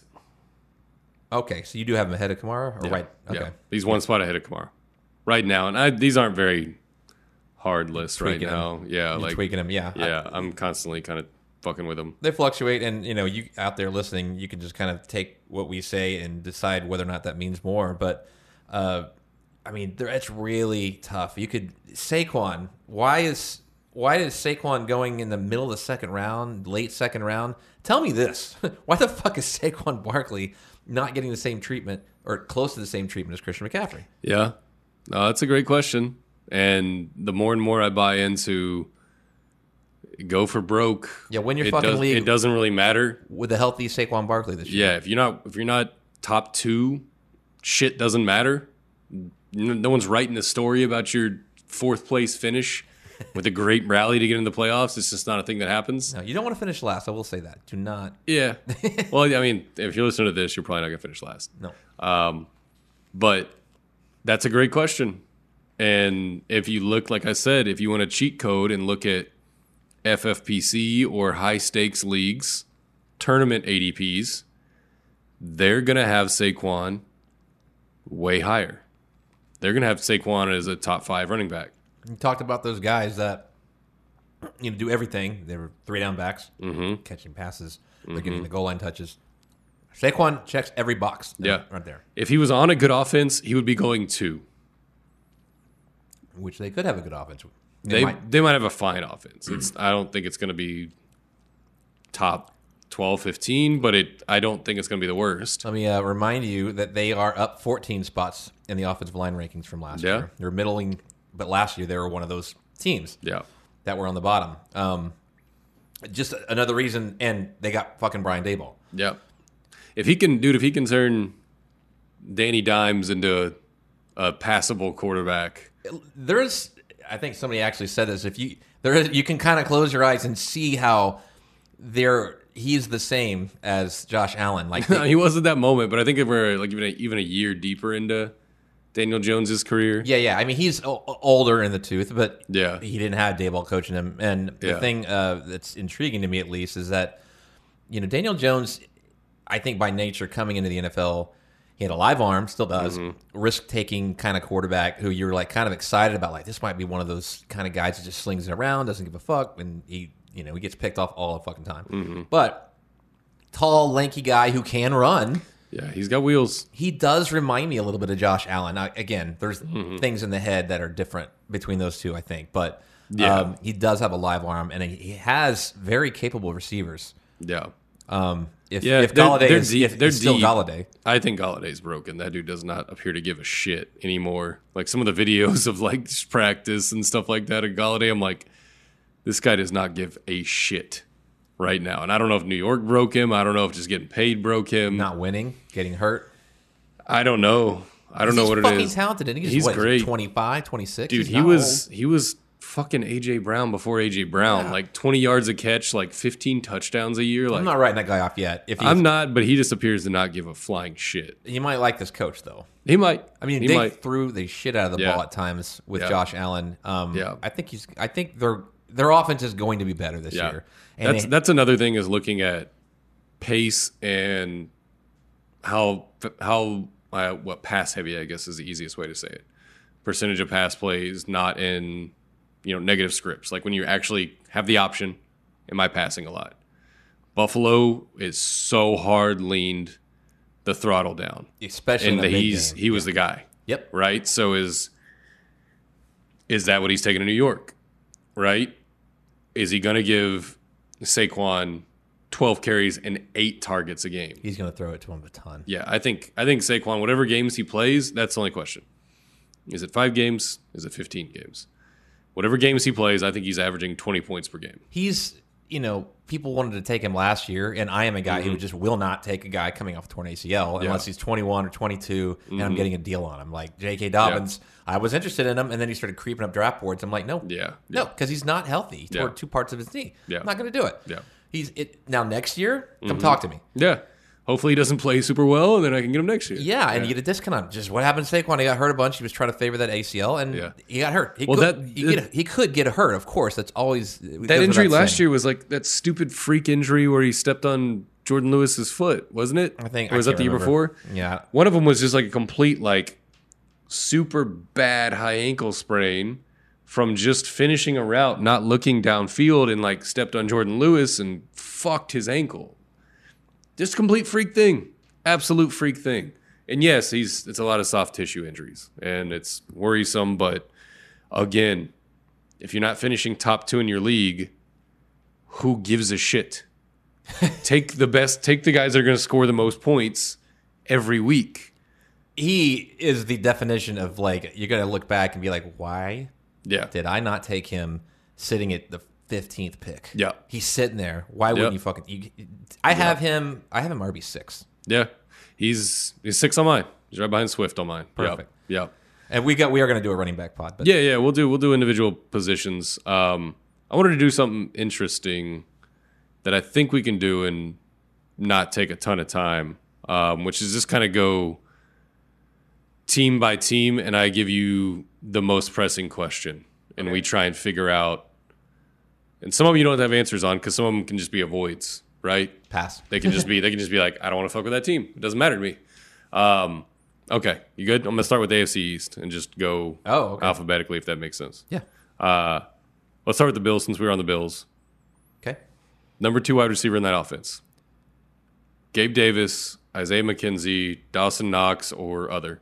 Gabe Davis. Okay. He better fucking be as people are drafting him in like the fifth. That's insane to me. That's a little too high. That's so insane to me. yeah, he's a helium guy. But yeah, he's annoying the shit out of me because it's one of those dudes that, which is great because I love helium guys that I don't want to draft, but also Gabe Davis should be there for you like in the eighth. he's becoming. He, I've I first I was like, oh yeah, that's interesting. I'm like, whoa, wow, he's really getting hyped up. Yeah. Mm-hmm. And but I've warmed back up to him. It, it didn't hurt to see him catch a touchdown from Josh Allen in a Yeah. preseason game. But I'm like, that's kind of what I saw down the stretch last year when I had Emmanuel Sanders and I wasn't getting those points that I was getting most of the year Mm-hmm. Yeah. because Gabe Davis started outperforming him. Yeah, And I guess Cole- I could throw Khalil Shakir in there too Cole- as well, but and Cole Beasley's not there anymore. No. And so there's uh, you know other targets to go around. But I, yeah, I think he's the two. I do love. I have a thing for Dawson Knox, but yes, yeah, Dawson Knox is good. He's very sneakily good. Um, too many people rely on him or think he. They're like, oh, it's he can't repeat those touchdowns. I'm like, fuck yeah, he can. yeah, Yeah, they can't. You seen Josh Allen? Yeah, like in the red zone, he Yeah. loves throwing to Dawson Knox. Yeah, I, I'm, I'm, I'm, uh, my chips are now being placed on the bet against Gabe Davis camp. Okay. I want Well, some at- Isaiah McKenzie shares. Are we saying a specific round that in or out? I'm not taking him the fifth round. No way. Uh, I'm not taking him sixth. I'm probably not taking him the seventh. Like eighth round, if for some reason people forget about Gabe Davis, I'll take him on my team. Seventh, I'm I'm interested in him. Yeah, I'll At that- start paying point. attention. But Yeah. Isaiah McKenzie, I want to take I want to do the arbitrage on on Gabe Davis at this point because he's just going too fucking high. What about And- Jameson Crowder? exactly. Yeah. Exactly. That's my point exactly. Like they signed Jamison Crowder, and he might be washed. He might just suck now. But Isaiah McKenzie seems to be a dude that everyone really, really likes there, and Josh Allen really, really likes throwing to. And not that Gabe Davis can be bad, but Gabe Davis could have some weeks like three balls for a really good, you know, percentage per catch, and then Isaiah McKenzie gets like seven because he's taking Cole Beasley's role, but he's more explosive. So I don't think reception perception really particularly liked Gabe Davis too much either. Uh, if you heard Matt Harmon, He hasn't had. Yeah, I mean, I can look up the um, what uh, air yards and target share and all that shit on him, but Yeah, air yards. Nothing's anybody in the. Bills is Yeah. probably going to be high. yeah, but nothing. None of Gabe Davis's numbers were like particularly encouraging. Um, okay, let's go to Dolphins. Yeah. Tyreek and Jalen Waddle just cannibalize each other till we have like two wide receiver two point fives. I- Maybe it doesn't matter that they went to college together, but Jalen Jalen Waddle playing with Tua didn't hurt last year. I mean, he was his only target basically. It's only guy kind of threw to, you know. Mm-hmm. I, mean, I thought Gesicki was going to have a good year, but no, he just basically kept throwing to Jalen fucking Waddle, especially in the red zone. Mm-hmm. Um, of course, they're going to eat into each other's targets. I think it's going to the the the guy I'm looking at is Tua. Yeah, is he good enough to sustain? I guess two above wide receiver threes or whatever you want to call if Waddle and Tyreek Hill split perfectly even, and they still run a normal offense that isn't throttle down passing, which they might. Uh, what Mike McDaniel isn't that the Yep. head coach now? Like he might just say, "Yeah, yeah, I watched all that cool shit in San Francisco, and you know what? I really like throwing the football." I don't think that's what he's going to do. I think he's going to scheme up really awesome running plays a lot of the time. It's going to be weird because I don't like the running backs they have there. they're not they're not very good.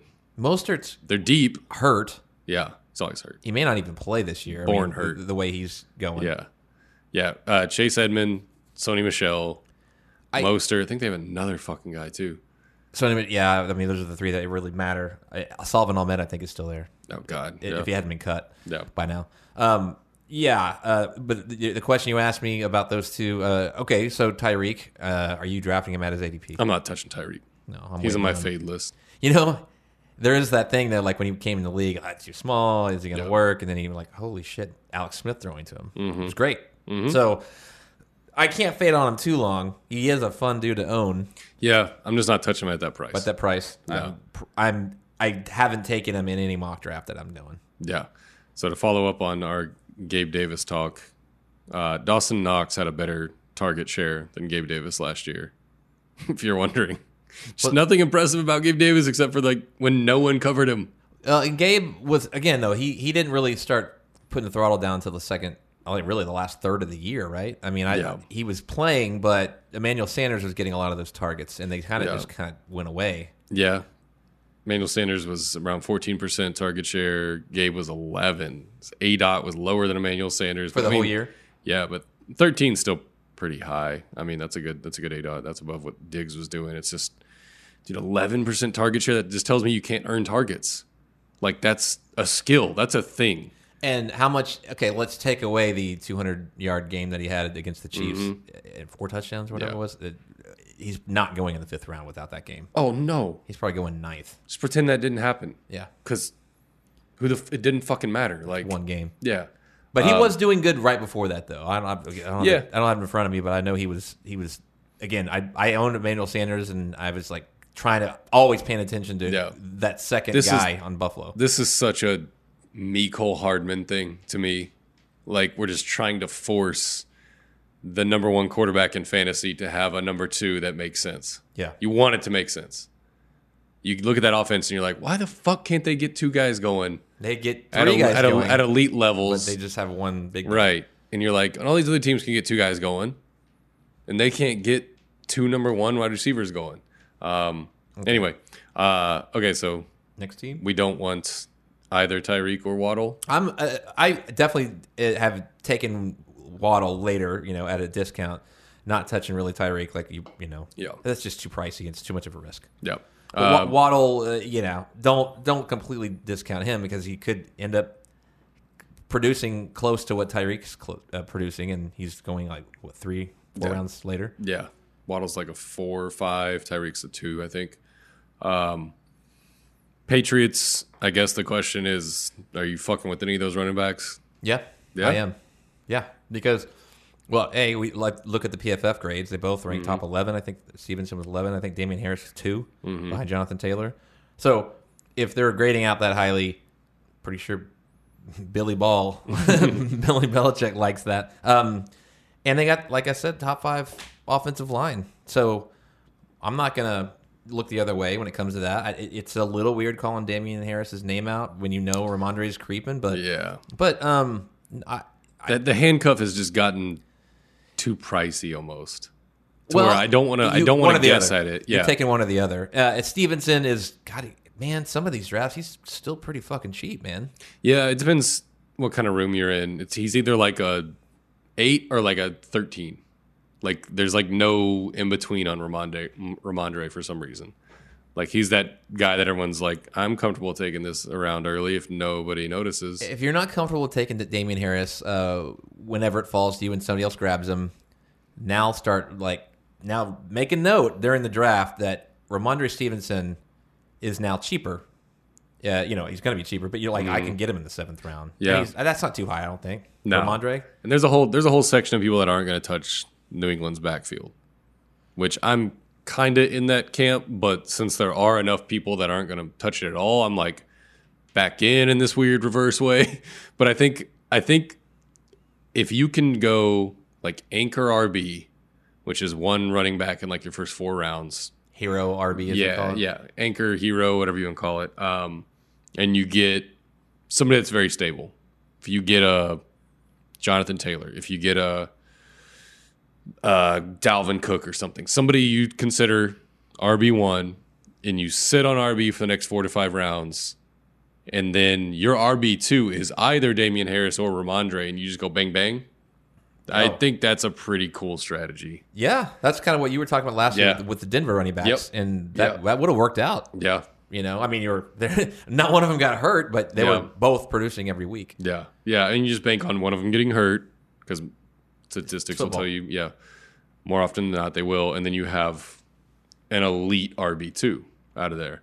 Um, So I'm uh, real quick on that because I know we try to rip through these a little faster. Uh, but I do love, uh, like I said, having a quarterback in his second year, biggest step, just like offensive linemen, year one to year 2 mm-hmm. and even receivers. I mean, year one to year two is a fucking thing, especially with quarterbacks. yeah, yeah. Uh, Jets are next. I besides Breece Hall, like, which I'll take Breece Hall like into third. I don't have a lot of questions because I don't really give a shit about the Jets unless you have a topic that is super interesting. Like, I think Breece Hall is going to be awesome. I think he's going to be near Najee level of awesome as a rookie. Just not the same amount of Yeah, volume. he'll, he'll do it in different ways. He's not getting a lot of. He can catch the ball, but uh, Yeah. they they already got a pass catcher that's going Yeah. to be fine, and they drafted him last year. Uh, I am interested in Breece Hall. Somebody's going to reach for him, Yeah. higher than I want. If Yeah. I happen to be, if it's a weird where there's just an insane amount of running backs going off, and it just hap- hap- happens to be the sweet spot, I'm okay taking pretty close to his ADP if it works out. But most of the times, he's not. He's not on my team because he's he is the definition of a helium guy, Mm-hmm. as you talk about. Um, their offensive line is 15. Uh, uh, Mekhi Becton out for the year. Yeah, but George sucks. George Fant is he played for them last year. Mm-hmm. He was totally fine. He had a career year last year. So I, their O line's good. It's not great. It's not bad. It's just in the middle. Um, Mm-hmm. Yeah. But they're listen. Breece Hall's a fucking stud. Yep. And if you watched him in Iowa State, Yeah. he's better than David Montgomery. Yeah. He he's going to be a, a Yeah. you know eight nine year. You know he's going to be a, a career guy. He's Get going him. to be there. Get him as a third round pick while you can, because he never will be that late again. It depends on how good the quarterback ends up being. Yeah, I think it'd be so funny if Flacco just keeps the job. that'd be my the funniest wife. shit. Mike White's like kind of a cult hero there. Yeah, that'd be the funniest shit to me if for some reason Flacco just keeps the job and is like checking down to whatever wide receiver they have every.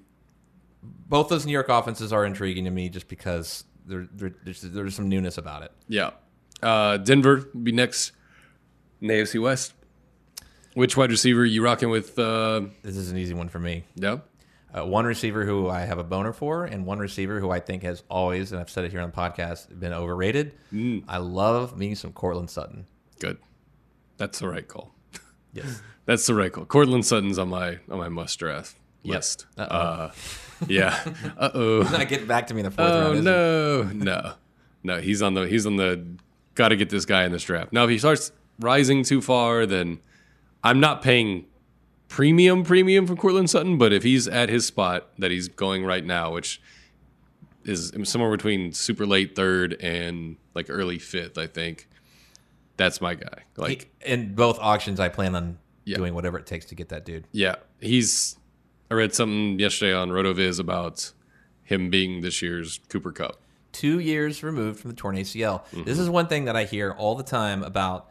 Um, you hear all these stats and all these separation, and some people will mention the torn ACL. But if you go through and you mention stats for a guy coming off a torn ACL, and you don't mention that he had a torn ACL, Mm-hmm. Just fuck off. Like you don't. You need to tell your audience what's going on because that's Yeah. why half this shit isn't the same as it was before. Yeah. That dude is a stud. Yeah. And he's perfect. It's perfect timing. Yeah. It's Russell Wilson. His stock is still a little bit lower than it probably should be. Mm-hmm. This is the year for Courtland Sutton. Yeah. Before it gets too hot to handle. Yeah, I agree.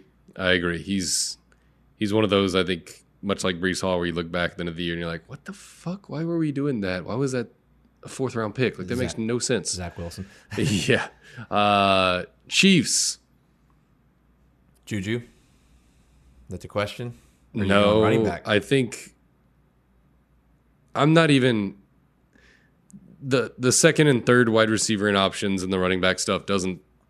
I'm just not touching any of them, so it doesn't interest me a lot. You can dive in on anywhere on that. oh, this is a Pat Mahomes question, isn't it? Uh, this is a Kelce question. Ooh. Is Kelce about to have the best year he's ever had? Or is he going to fall cliff? Um, I don't think he's going to have the best year he's ever had, but because of listen, when you take the maybe the biggest wide receiver threat in the league off the field, it's everything's a little bit tougher. Like getting open is a little bit tougher. There's a little bit more attention paid to you, especially when you're Travis Kelce. So I don't want to over I don't want to overestimate uh, or underestimate how important that is for Tyreek Hill. And I and I did go back and forth like who is the number one tight end this year? There's some questions. Like this is Mark Andrews. Could, there is. It's not hard to. I mean, I think they're neck and neck. It's really tough to decide. Me- It is for me anyway. But you think this is your draft him in the maybe first round again? Yeah, he's uh they're Thirty four years old. there are only a handful of players that are going to get have the potential to get and are probably projected around that area to get 150 targets. He's the only tight end that's projected to get over like 125. It's just math at some point. If he stays healthy and he's out there running the amount of routes that he always runs, he's going to get so many effing targets. 150 for a tight end for like 110 catches, 1,300 yards is what PFF has him projected at. That's insane. That's so silly. It doesn't make sense. Are you not worried about uh, the age at all? Not really. Not yet. I mean, if he shows me he His sucks, numbers are going down a little bit over the years. yeah, but he was Last couple years. he was good at the end of the season. He had a separated shoulder or something. He had a injury middle of the middle of the season that I don't know if everybody knows about, and then was healthier in the playoffs and ripped people to pieces. I just I, I've watched enough Chiefs football. I'm sure as everybody has. When Mahomes gets back there and starts dancing, like he can close his eyes and throw the shit under his leg, and he knows where Travis Kelce's going to be. He can't do that with Juju. Can't do that with rookie Sky Moore. Can't do that with Marquez Valdes-Scantling. Can't do that with Clyde. It's just a security blanket for the best quarterback in football with a wide open receiving corps. It just seems like we're looking right over it and just going like, ah, he's old. And it's like, yeah, okay, Tony Gonzalez was old whenever he caught like 400 balls. Like, I just, the age thing doesn't worry me until it's a problem. Where And you if it- pop? Where you popping him? um, depends on if it's tied in premium on FFPC. So it'll say standard. Uh, standard. Uh, let's see where I have him. Let me scroll over here. I got have him while you're looking. Um, the third to last pick in the second round is where I have him. Well, Yeah, project and project. I, I would take him ahead of Josh Allen, but that's that's more like looking at like the Fox League, like where would he go? Yeah, yeah, probably he's- somewhere in there. 14 overall, Whoa, I think on whoa, Fantasy Pros. I'd do that. I'd pass up a running back, huh? I'd put Kamara in front of him, but he'd be my 15. I just don't like those running backs in the third round that are coming back to me. That's the problem for me. Yeah, I've, I mean, of course, if you're taking a tight end that early, you're making some roster build decisions pretty Yeah. quickly. But we know, it, you know, that's like you say, it's a numbers game, Mm-hmm. and when you get a tight end that's going to separate, there's only really two, maybe three Yeah. tight ends that are going to separate. And Yeah. when you go to the weekly scoring, that shit adds up every week. You're like, Yep. I got a four or five point advantage every week built in. Yeah, yeah. Um, Raiders. If he's What's. Davante gonna do? I was uh, definitely this is this this can't be the Josh Allen, Stefon Diggs year, right? He can't be better. I don't think so. I mean, there's way more competition. I am very curious, and I'm not a guy I am passing on is Darren Waller, just because I don't know. Yeah. is he all fucked up in the head? I mean, the guy's had a rough life. He's had a rough life. He's been nicked up last year. He kind of Yeah. just disappeared. He got Yeah. hurt, and it was over. Yeah. Um, They, they had a long year. Raiders had a long year, just overall. and they still made the playoffs. yeah, they did. They, they squeaked. They could beat the Chargers at the end of the year. Um, I I like Davante, but I'm not taking him. Some people have him four. Some people have him three as Nope. re- receiver. No fucking way, man. Nope. No, no. I'm. I haven't been taking him unless he's fallen to the late second, early third. I think people don't take into account the setting in which that happened enough. There is no wide receiver two in Green Bay. There is just not one. Now you have Waller, you have Hunter Renfrow, you have a different quarterback. That took years to build up Yes. with Rodgers and him, Yeah. and they finally got to a point where they. Yeah, people they- forget- their chemistry is incredible. Yeah, he wasn't very good his first two years. No, he dropped everything. He was a flop. Yeah. He was a straight up bust. Red, Rodgers hated him. Yeah. And so, I mean, he's obviously good. He's Oh, he's amazing. He is the best receiver in the NFL. Yeah, probably. he has the ability to earn targets like almost no one else in football. But I mean, there's just guys that are better and on better offenses with less competition at this point. Yeah, Hunter Renfrow's a, he is a factor now. Yeah, he's gonna be a pain in the ass. Um, Chargers. Keenan Allen and Mike Williams seem to be hovering in the same exact area. Passing the torch. Are you, are you asking me that? Well, I'm just like, can they both be? I mean, people have them both like top 35 players. Like a lot of lists have, Ekeler's catching a lot of passes too. yeah. People like Josh Palmer. Like, are we are we reading this way wrong? Are people just being pussies with their rankings and saying like, I'm just gonna keep the Chargers guys close by each other, not choosing a side? I mean, I'm still drafting Allen. I mean, like everybody is ahead of him. Mm-hmm. Um, Mike Williams is uh, he's kind of a scary one. He's a hard one to call out that early because he's the guy who's going to get you 30 points one week, and some people love this, and then he's going to give you two for 31 the next week. He's a very kind of last year he killed me because I didn't start him right away. I was loaded receiver, Mm-hmm. and then he throws up two of those monster weeks. He was a wide receiver one after sec- after the second week, and so yeah, you put him in, put him in there week three, and then he flopped for you. And you at that point you you're mind fucked. Yeah. you don't know what to do with the guy. Yeah. Do you leave him in there? Well, it depends on the other receivers you get. But The answer, being- is trade him whenever he's hot. yeah, that's right. Yeah, I mean, you do. Yeah, try to shop that guy, or he, Yeah. or at that point, you're like, is he going to be the guy? And I trust me that I went through that every day. I was like, do I? Did, I almost traded him, but um, then you're like, wait, is this the year that he finally does it? This Yeah. is why I fucking drafted him. Yeah. As as a a man that sits front row of the Church of Will Fuller every every week, it's not really gonna surprise you that I'm a Mike Williams guy. like I love the nuclear guys. If you can just win me a week on your own, If you're comfortable, just leave him in there. Yeah. Yeah, P.S. just take take Mike Williams as your flex if you're in the right kind of league or one of your flexes. And I mean, hopefully he's not. You're. I'm probably not drafting in a scenario where he's my wide receiver too. If he is, I'll live with it. Um, but yeah. I love Mike Williams. I love that people think he's not as good as uh, who's above him. Waddle's above him. DJ Moore's above him. Terry McLaurin, Diontae Johnson. I, lo- I love where Mike Williams is going. If I can get him to sink further, I'd love it more. Because that's I love owning that dude. Because he's just gonna pop the fuck off for like a month, and then you trade him. and you just get off it. Um, all right, Ravens. Uh, I don't have any.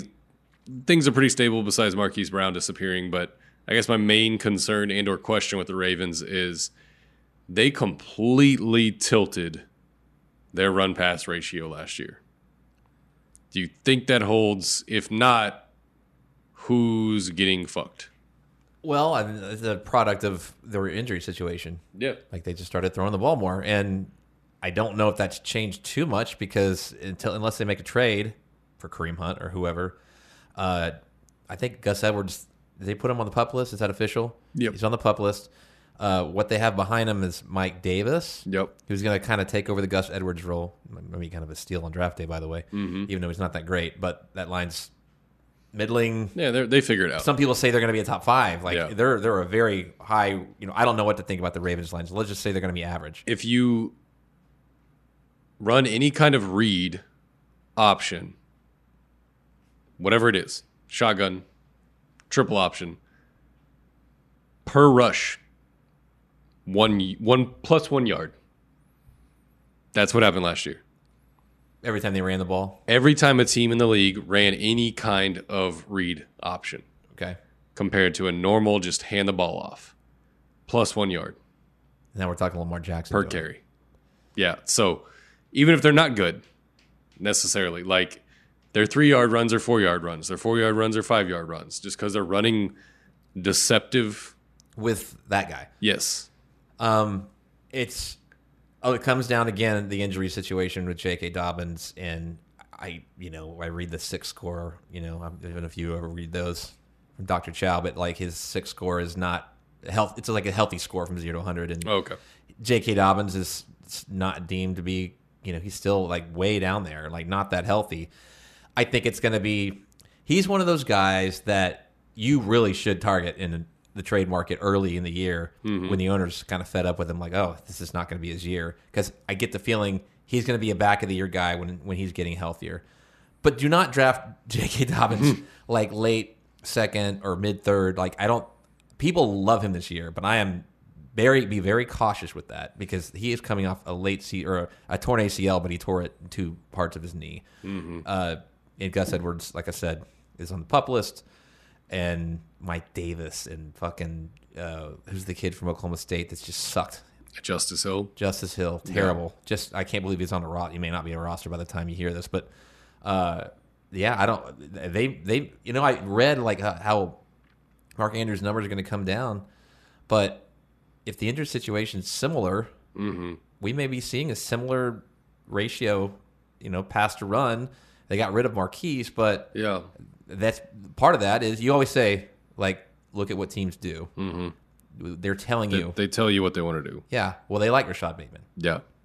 And I know Reception Perception loves Rashod Bateman. Mm-hmm. Um, that's that's one of those guys that could be, you know, like, hey, if you're thinking about it, taking one of those guys that nobody's really that high on, mm-hmm. that's the dude. And they may be throwing the ball a lot, the same amount. I was worried before they moved Marquise, before they moved Hollywood Brown. I was like, shit, if they only throw whatever percent, go back to their old, somewhere in the middle. It's not 60% throwing, but it's also not 51%. If they're somewhere in the middle, Andrews might get fucked. Like, he just might run the same amount of routes, but, you know, get 20 fewer targets and then have a worse uh, catch percentage, and then he just kind of slides into a sad number three, four tight end. Who's that tight end that's just starting to pop? Uh, give me a second. They, the other tight end they just got. Oh, Isaiah Likely. Yeah, I think yeah, he's a fourth worried- rounder. Not worried about him.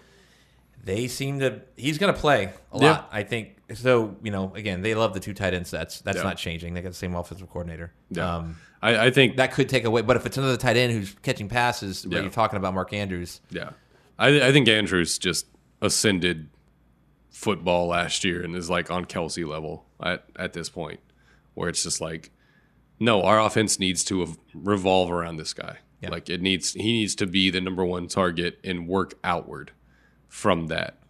Um, I hope they're smart enough to do it. The only thing that can fuck with it, I think, is if they just go back to hardcore run ratios, which I don't think Lamar Jackson really has any interest in doing. So taking the taking the top off was really why I liked how Marquise fit in that Mm-hmm. offense. Um, now Devin Duvernay can also do that. He can fly. and he's he's a very sneaky late round Mm-hmm. flyer that I think you should pay attention to, especially if you get kick kicking kickoff and punt return yards. Mm. Yeah, they've got they always have an interesting depth chart. I mean, like Tylan Wallace, right, who is Biletnikoff winner and shit like that. But yeah, I the the number one question whenever we do tight end specifically is are you the one or two target guy on your team? There is no question. no, Mark Andrews is the one. yep. Okay, we can scoot through a couple of these. Bengals, I don't have a ton of questions honestly. Like What's there to not like? Yeah, exactly. Uh, I mean, T. Higgins is a little scary because people keep taking him so damn high. Um, but it is what it is. Like he's he he keeps he has these staggered weeks, and he'll pop off, and then he won't, and then Ja'Marr Chase will show up, and it's just like I don't. There's not a lot of debate for the Bengals for me. Um, Browns. Kareem Hunt, what the fuck do you do with this? That's a, it's puzzling to me. Yeah, Not touching Deshaun at any point this year, even when he comes back, it's not going to matter. He's going to be two years removed from football. It's not not, touching not going to change anything. any of the pass catchers for no, hell no. I'm not taking Amari Cooper in the fifth round. no. No thanks. Yeah, Kareem Hunt's. I mean, the only people that are drafting Kareem Hunt where he's going are people that are handcuffing Chubb, right? Or if you're like the Eagles might trade for him, Yeah, or one of these teams. There's also a world where he doesn't play this year. yeah, I mean, that's kind of scary to think about. He could Yeah. just say, you know what, I know I've been going to training camp, but I'm not going to. yeah. This is one of this is what I talk about whenever I'm talking about like taking Lenny because you know you can get his backup, and it's pretty clean cut. It takes you two picks, and you're in and out, hmm. and the the handcuff is late. You buy into the Browns' backfield. Hmm. Yeah. You're buying into Chubb, Hunt, D'Ernest Johnson, probably fucking Jerome Ford. Like you have, you need to roster three of those four guys most likely. Or like we've seen independently, though, Chubb and Hunt are okay by themselves. Yeah. you can. You're starting. s- You're starting. I started either one of both. Yeah, I started both. I think year before last for a while. Just they were Kareem Hunt would score touchdowns and Nick Chubb would get 15 carries and pop up 100 yards. I was like, okay. Um, Steelers. Go ahead. Steelers are next on the list. Um, how bad is this offense with Mitchell Trubisky? I'm surprised that that's what they're going to end up going with. I'd rather just Pickett start. might start. I I'd rather know. start the rookie, or I mean, honestly, I'd.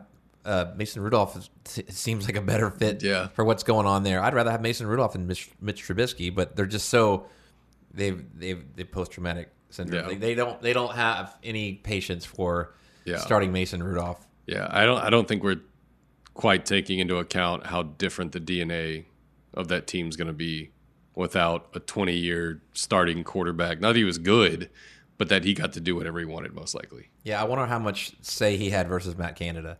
I had to. I had to think a lot. I had Yeah. to think. He threw to Diontae because Diontae was open quick, could get open off the line, and the timing, the chemistry, the geometry changes, and Diontae's just a dude out there running around when Mitchell Trubisky can't find his ass. I know people want to say that. Uh, I've heard a lot of this that you know Ben Roethlisberger was so bad that this may not this may be an upgrade at quarterback. But who's running the fucking huddle? Yeah. Mitch Trubisky. You're gonna trust that guy? Yeah. With and they are a team definitely built outs or yeah outside in. Like Mm-hmm. they have their offensive line, as we said earlier, is Yeah. bottom five. Terrible. Ross Mm-hmm. Tucker said they were a they were a problem. Like it's it's, it's, it's scary bad. Um, I they just may be dumping it off to Najee Harris, but they have fucking awesome Dude, skill they're like position dudes. four deep at wide receiver of like, holy shit. And this Freiermuth. guy and that guy. Yeah. They always are really good at the skill positions. And Pickens, they just drafted. Yeah. Diontae. yeah, found Claypool late in the Claypool's, draft. yeah, we've seen what he can do in spur, in spurts. Uh, Yeah, they're they're a team where it's like, They're weird. yeah, they, Claypool's gonna go off for a week, Diontae's gonna go off for a week, Pickens is probably gonna have his week. Can't assume Diontae's getting the same volume. But- just can't assume it. I know it's the same. Owning any of them for a 17 game schedule is gonna drive you insane. Yeah. You're gonna lose your fucking mind. You're gonna be like, I can't trade this guy. No one wants him, and I can't start him, and it's gonna just really frustrate you. Um, Texans. I don't really have any questions besides Nico Harris. Well, Nico Collins, Nick Collins, I mean. Dameon Nico Pierce, Harris. huh? Not the GM. Dameon Pierce in the Yeah, like yeah. seventh round, huh?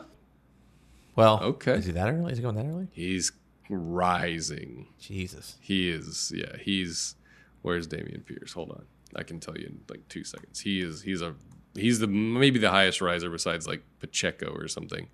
109 overall, Dameon Pierce right now, RB 40, and that's going to change pretty quickly.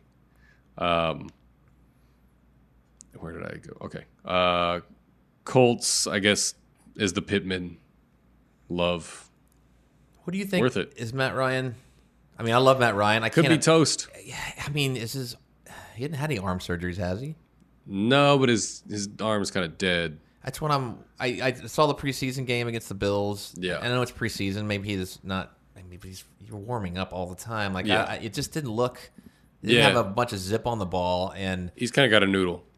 Yeah, and he didn't always have that. Like he had a decent arm throughout his career, and Mm-hmm. he supported you know number one wide receivers like every fucking year basically of his career. Yeah. Um, you know, Kyle Pitts had a pretty monster year yardage wise last year. Mm-hmm. So maybe he hasn't lost it. But when I saw in that preseason game, I, I immediately like, whoa, back. Yeah. I'm backing up a little, backing off of of Michael Pittman a little bit, Yeah. just because I just don't know. I maybe like you say, uh, we're okay being wrong on guys. Yeah, yeah. I'm fine. I'm fine. Michael Pittman can be a top five wide receiver. That's fantastic, bud.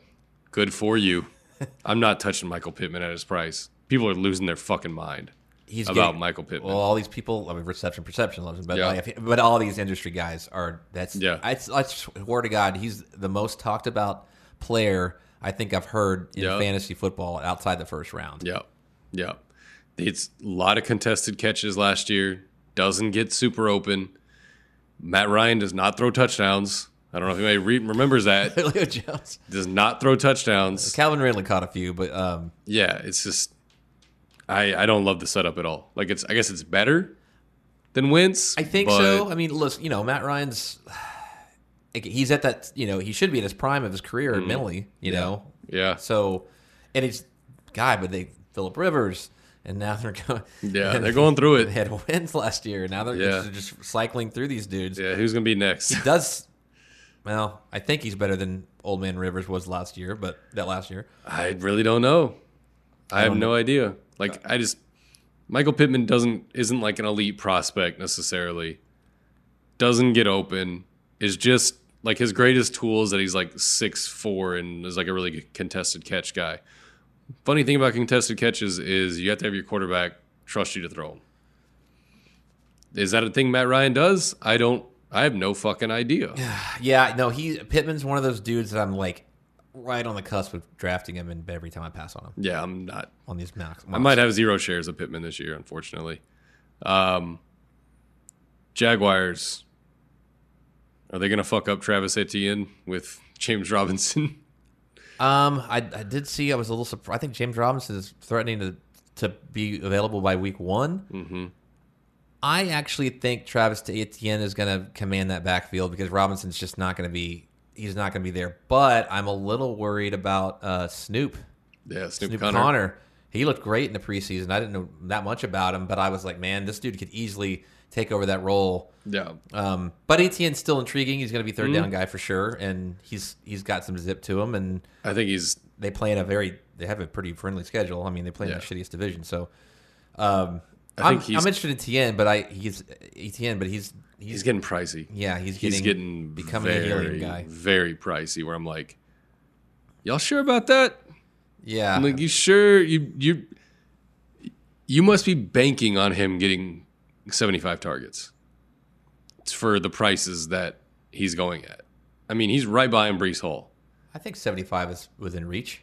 I think so, but I don't know. Like, I have no fucking idea. Is that something Trevor Lawrence still does? Like, I don't. I think the offense is going to be better. Yeah, They're going to have a well, the, their line's better. Last year they were about one of those bottom shitty lines. they'll be competent. Like, And they'll be a second year- competent offense. second year quarterback. Yeah, Doug Pederson. Christian Kirk, Doug Yeah. Pederson. Yes, uh, Yeah, I actually they're one of those offenses is ascending because I actually do like Trevor Lawrence uh, this Mm. Yeah. year. I, I'm like, hey, Yeah. nobody's talking about him. Yeah. I mean the Jaguars, of course, but uh, everybody wants to talk about Trey Lance, and I'm like, um, who's the guy that went one one? Mm. Yeah. two years ago. Yeah.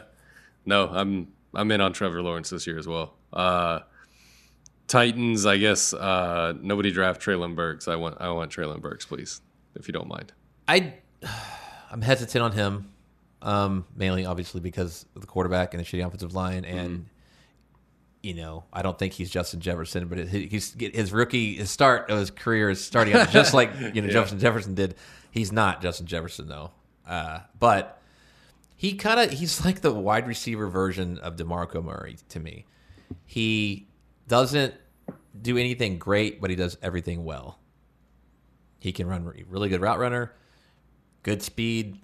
It looks faster in college, but I don't know if it's going to translate as much as it did in the He's NFL. just a gigantic Good hands. thick motherfucker though. good hands. He's got a Once he gets the ball, decent like, size. Like he's Yeah. kind of checks every box, like almost all the way, Mm. like 90 percent. So, um, yeah, I think he's good. There's a lot of uh, he's kind of polarizing though in terms of, uh, you know, is he going to be a pop rookie? I mean, yeah, I guess I can see a world where I would draft him in the mid to later rounds, but Mm-hmm. Where, where do you get him going? I keep taking him. I don't even know what round that is. Let's see where he's going. He's going. Whenever he starts entering the queue, I'm the guy that takes him. He's going up 100 overall. So wide receiver 41 in front of uh, Bob Woods, Allen Lazard, Chris Olave, Christian Kirk. I'd probably take Kirk in front of him, but the rest of them, no. Oh, was it? The, oh, you mentioned. Who's another one you mentioned in there? Uh, Robert Woods, Allen Lazard, Chris Olave. Lazard. I mean, that's a hard one to pass up. Yeah, When those things they're they're they're a tough call for me. yeah, for sure. I, am But I'm sure there's guys up here. I mean, Aiyuk's ahead of him. I would probably take him over Aiyuk. Well, Bob Woods, uh, you know, coming off the torn ACL, like he may be the one, you know, the, the Yeah. number one, Oh, it could be. I just very likely. I'm a am a big fan of Treylon Burks' profile. Like I just think human beings that are that big and can do that after the catch, I think Dane Brugler loved him. yeah, they just don't. They there's only a couple of them in the league. Like it, there's AJ Brown, there's Deebo, there's just dudes that are just on a football field make other football players look like little boys after they catch the ball. Trey, they just got to be smart enough to get him the ball consistently, um, which you know is a big leap of faith. But I'll take it. Hopefully, they figure it out seven weeks in, and Treylon Burks is a thing. Um, Cowboys. I don't really have a question besides. Uh, I mean, we'll talk a lot of CeeDee Lamb, I'm sure, uh, for the wide receiver thing, but. I think we're all kind of being dipshits about the Cowboys and forgetting that they were like the best offense in football for like three months. Number one points, Yeah. number one yards, right? Yeah, people are like, don't have Dak and they're like top seven, eight. Yeah, that was weird. and don't have CeeDee like He's- up there because he burned them last year or something. I'm like, they're gonna score a shit ton of points. I'm happy to pull the. Uh, I mean, I do it every year anyway, but like he's the guy you wake up after the tenth round. Yeah, He's probably there. yeah, I'm happy having him after the 12 or 13 guys go off the board because some people aren't taking him in the top Mm-hmm. 12. yeah. I don't understand that. It's crazy, absolutely crazy. A Tyron, that, Yeah. that, that, that's a problem. Yeah, It always is. great. It always affects their at least it happened now. I don't know They got instead of like week three. yeah, you know what I mean. When they're making it up on the fly because they cannot do that shit. Um, Giants, I guess, are they are they an average offense? I I'm willing to um, take a couple dart throws at them. Kadarius Toney specifically, but I he's just a fucking injury waiting to happen. I think he Mm. Had like eight injuries last year. Yeah. and he's already injured right now. Yeah. uh, coming into the season, but uh, man, dude, that guy when healthy, holy shit, man, Mm-hmm. Yeah, he's crazy. that dude gets open, and when he gets the ball, he is a he is a fucking Yeah. problem. Yeah, he's a different style of freak than Treylon, but still a like. Wait, he's playing with other guys that are getting paid, right? Because he's doing really weird shit, and they're not. They've never. They're like they saw a ghost. Yeah, he's he's got some. with Daboll, juice to him. i- with Daboll uh, calling the shots there, and uh, Danny Dimes throwing the ball, there's a lot of upside uh, that could happen. There, there could be some magic right there. Uh, Philadelphia, do you buy into the air attack that they're selling? No. That they're gonna they're gonna flip to No, hell no. no. No, You- you're gonna. I mean, Jalen Hurts is not that guy. he never has been that guy at any time in his life. He is a fucking what, 260. I mean, he's a massive big. dude. A And you get on the goal line, he's going to run the ball in. Yeah. And they had the best offensive line in the NFL, unanimous, as we said. First time ever on this list on this show that I brought to you a unanimous offensive line. Use that offensive line to your advantage. You have these stable of running backs, good running backs, not great, but all good guys. Mm-hmm. You can. They showed last year that you can plug in any guy, and they're going to run you the fuck over. Yeah. And it's going to help their offense, though. I mean, their offense is. I I'm buying into their offense, dude. And I don't like I said, I don't like Jalen Hurts, but I they'd be they're a nice little pick for uh, to to make the Super Bowl out of the NFC. You know, Yeah, I think you're making a case for good value pick. Kenneth Gainwell. Quiet, Yes. quietly. Caught on. I've read. The, I, I see the crumbs, and I yeah, and Boston Scott too. Like could be one of those guys. Are Yeah. going to end up having fucking ten touchdowns. Yeah, I don't have any questions about the Washington Commanders. Sadly enough, um, Cardinals. I don't know if I have any questions there, or maybe uh, what's what's Hollywood gonna do? I don't, I can't wrap my head around it, and he's not a guy I'm typically taking. Um, he was really hot going in drafts, but I think he's simmered and settled down, and now he's, you know, he's the back end wide receiver 2 but still a little too hot for me. But yeah, there's a lot of com- lot of confidence with Hollywood. I'm like, it's the same guy, right? That I watched for a couple of years. yeah, Who's like the best wide receiver in football for like five weeks, and then disappeared. Yeah, uh, you know, and he he said his problem wasn't with Lamar, Oh, of course not. Yeah.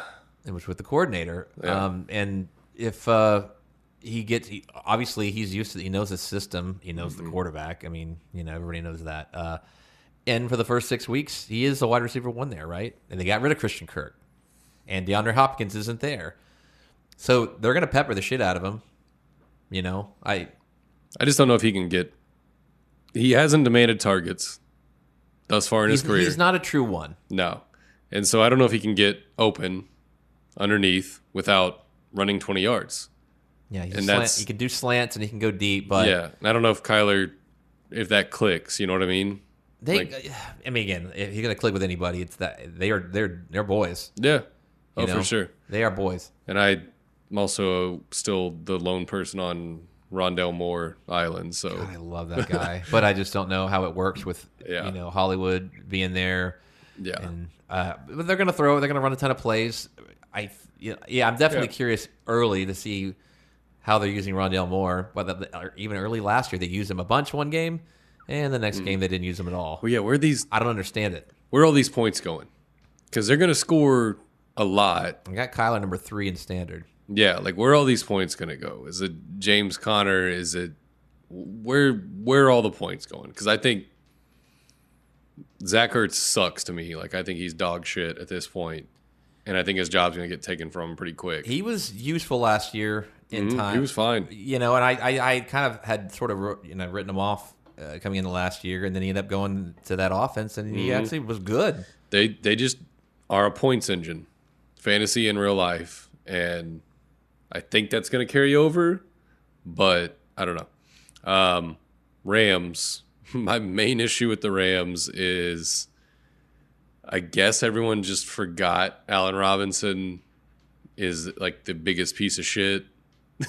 like, there's a lot of faith in Allen Robinson right now, and I'm like, what has he done to earn your faith? Did he want out of Chicago though? He wanted out, and then he just went out and played and played like ass. Did he do the same thing in Jacksonville? Yeah, I think so. Yeah, And you know, we've seen what that McVay offense can do to a number two guy. yeah. No, I mean, there's opportunity there. I'm just like, I've never thought Bob Woods was that great as an actual player. I thought he was solid, but I was like fine. that offense. I thought that offense turned him into something. yeah, and you know, LB OBJ last year. Uh, I I'm I like Allen Robinson actually, and I listen. He burned me like bad last year in one of my leagues. I drafted him. He hurt. That hurt. I think people are just getting in this point of the draft and not liking this area, but still needing to take wide receiver or wide receiver two because he's in the right in front of Michael Thomas, right in front of Amari Cooper, right in front of Jerry Jeudy, right in front of Gabe Davis, right in front of Thielen.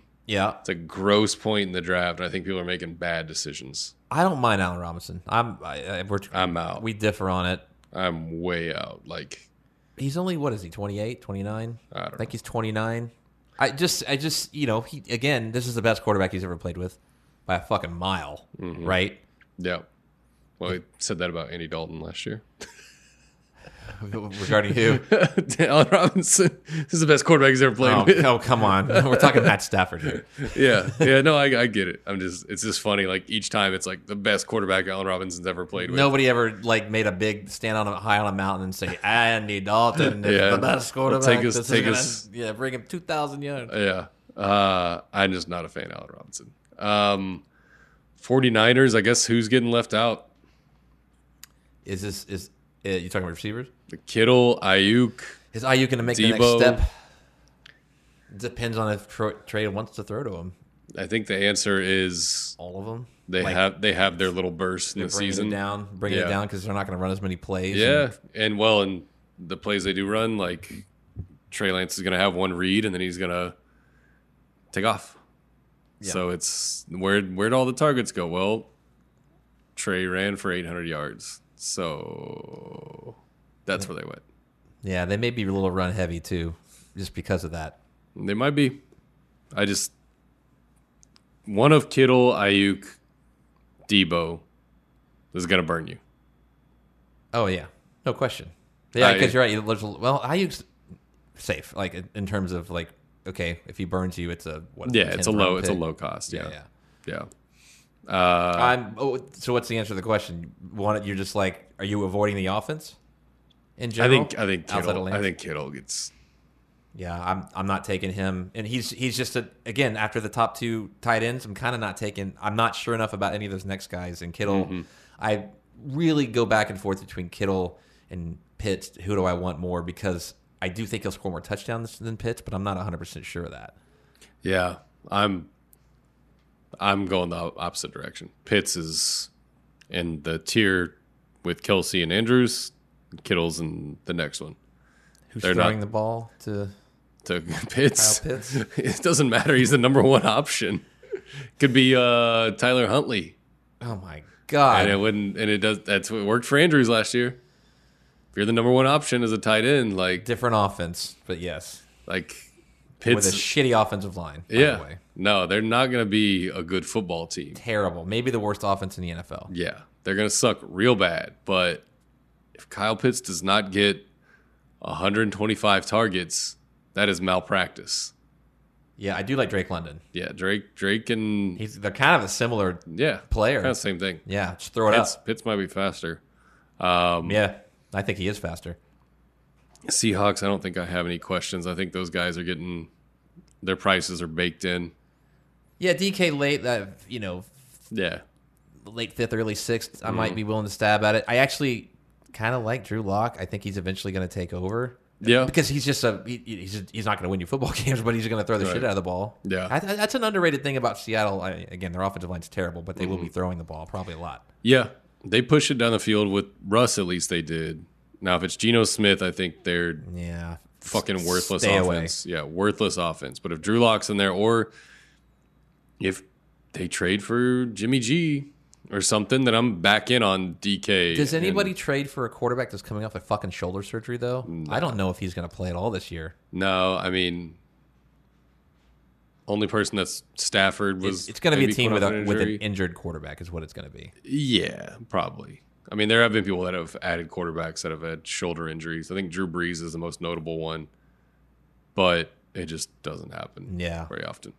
Um, I think we're on to Chicago Bears. I don't really have any questions there. They're priced appropriately. Herbert late maybe. Yeah. Um, Lions. I think they're all priced pretty appropriately. Um, You're not. I guess how I guess how uh, am I in? No, not in that. I end up not getting him because I like him this year. I either get one of the top three tight ends or I get Dalton Schultz. I like Hockenson's talent. Yeah, So um, he's one of those guys that I'm finding you know, a decent amount in mock drafts. Schultz is he's his price tag's getting too high. It's getting up there, and I might have to revise. But if he's the sixth guy going off the board, I'm like, okay, everyone, you got your five tight ends. Now let's chill for a round or two, and then I'll take Dalton Schultz, and that's kind of how it works out.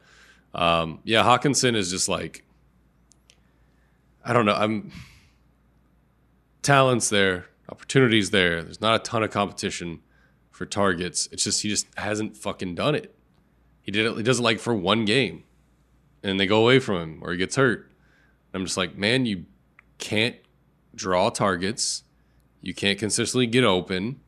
Can't What's wrong with you? Like what? healthy. His third year coming in? Yeah, Yeah. yeah. Okay. Um, There's still time there. Packers. Packers. Oh yeah, this is a hot one. What's your what's your question? I guess my question is, how do you play that receiving unit? Because you want to be attached to Aaron Rodgers,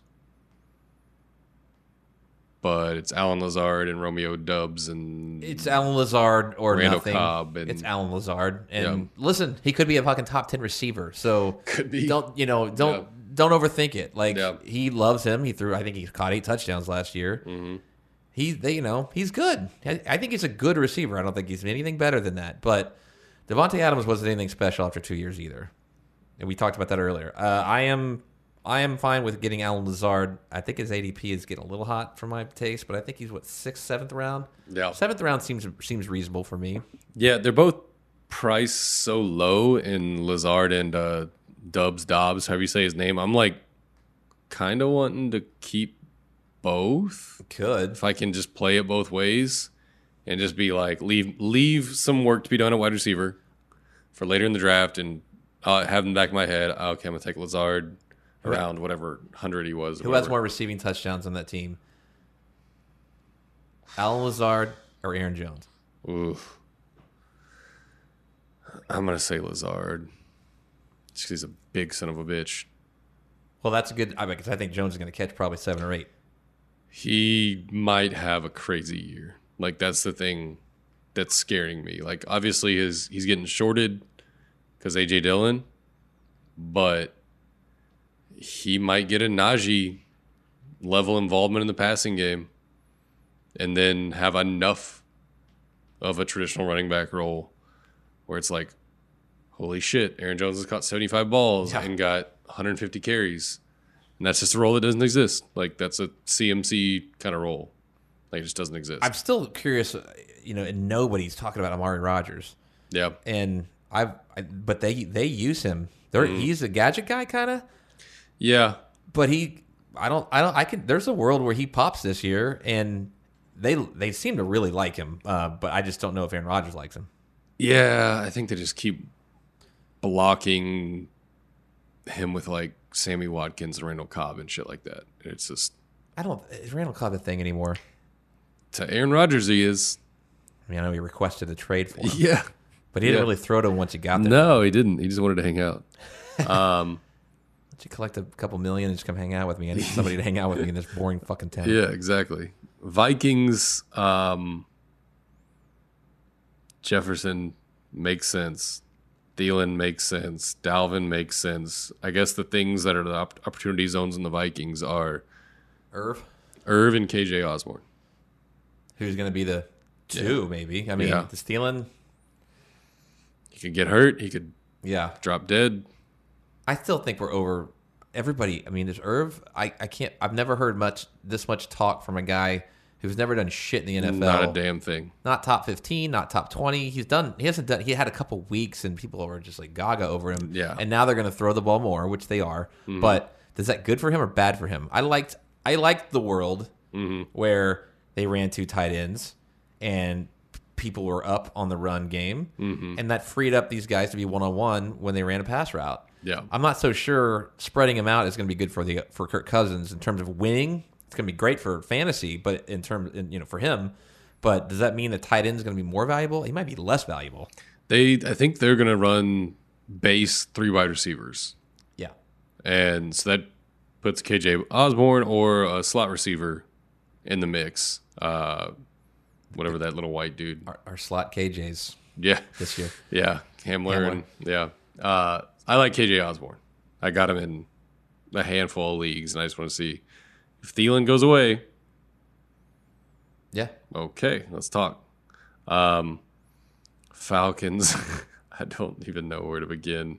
We already kind of went over. Yeah. un, unintentionally. I think there is value to be had out of that offense. I just, it's so gross to sift through. Yeah. Um, Panthers. I think all of it kind of makes sense to me. Are you taking any? Yeah, you taking anybody but DJ Moore and CMC? Nope.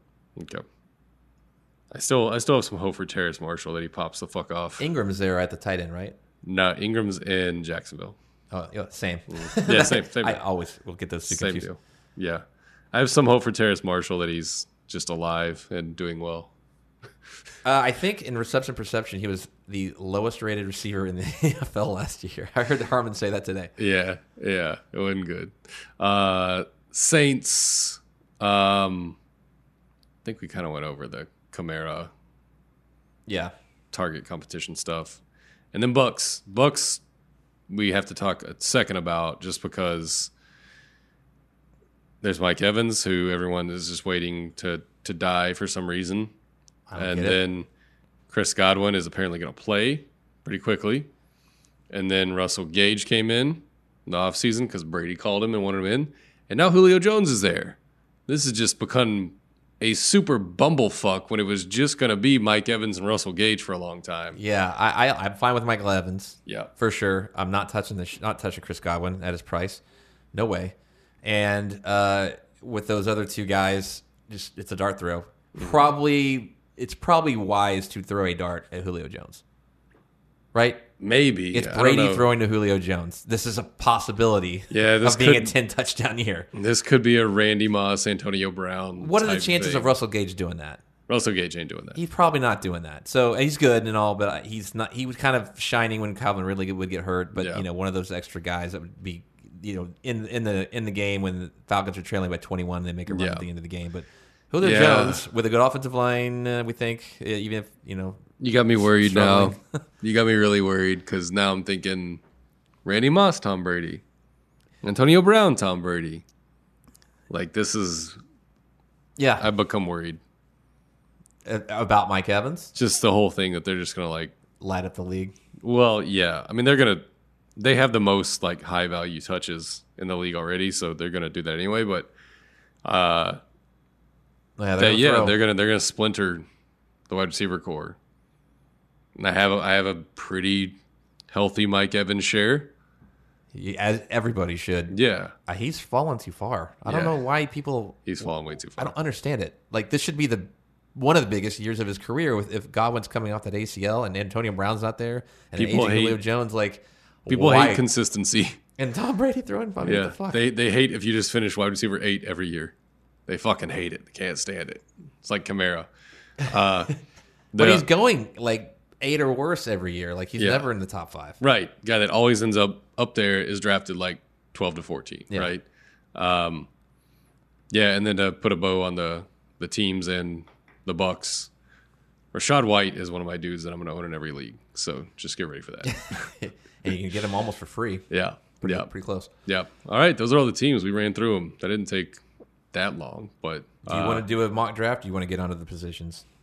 probably get onto the positions Yeah. if that's all right. Yeah, of course. Does that work? Okay. Fuck yeah. Let's uh what do you want to do? Running backs next or wide receivers or bundle what QB tight end? You do running backs? Let's do running backs. Let's do running back. Let's do running backs. Right, makes sense.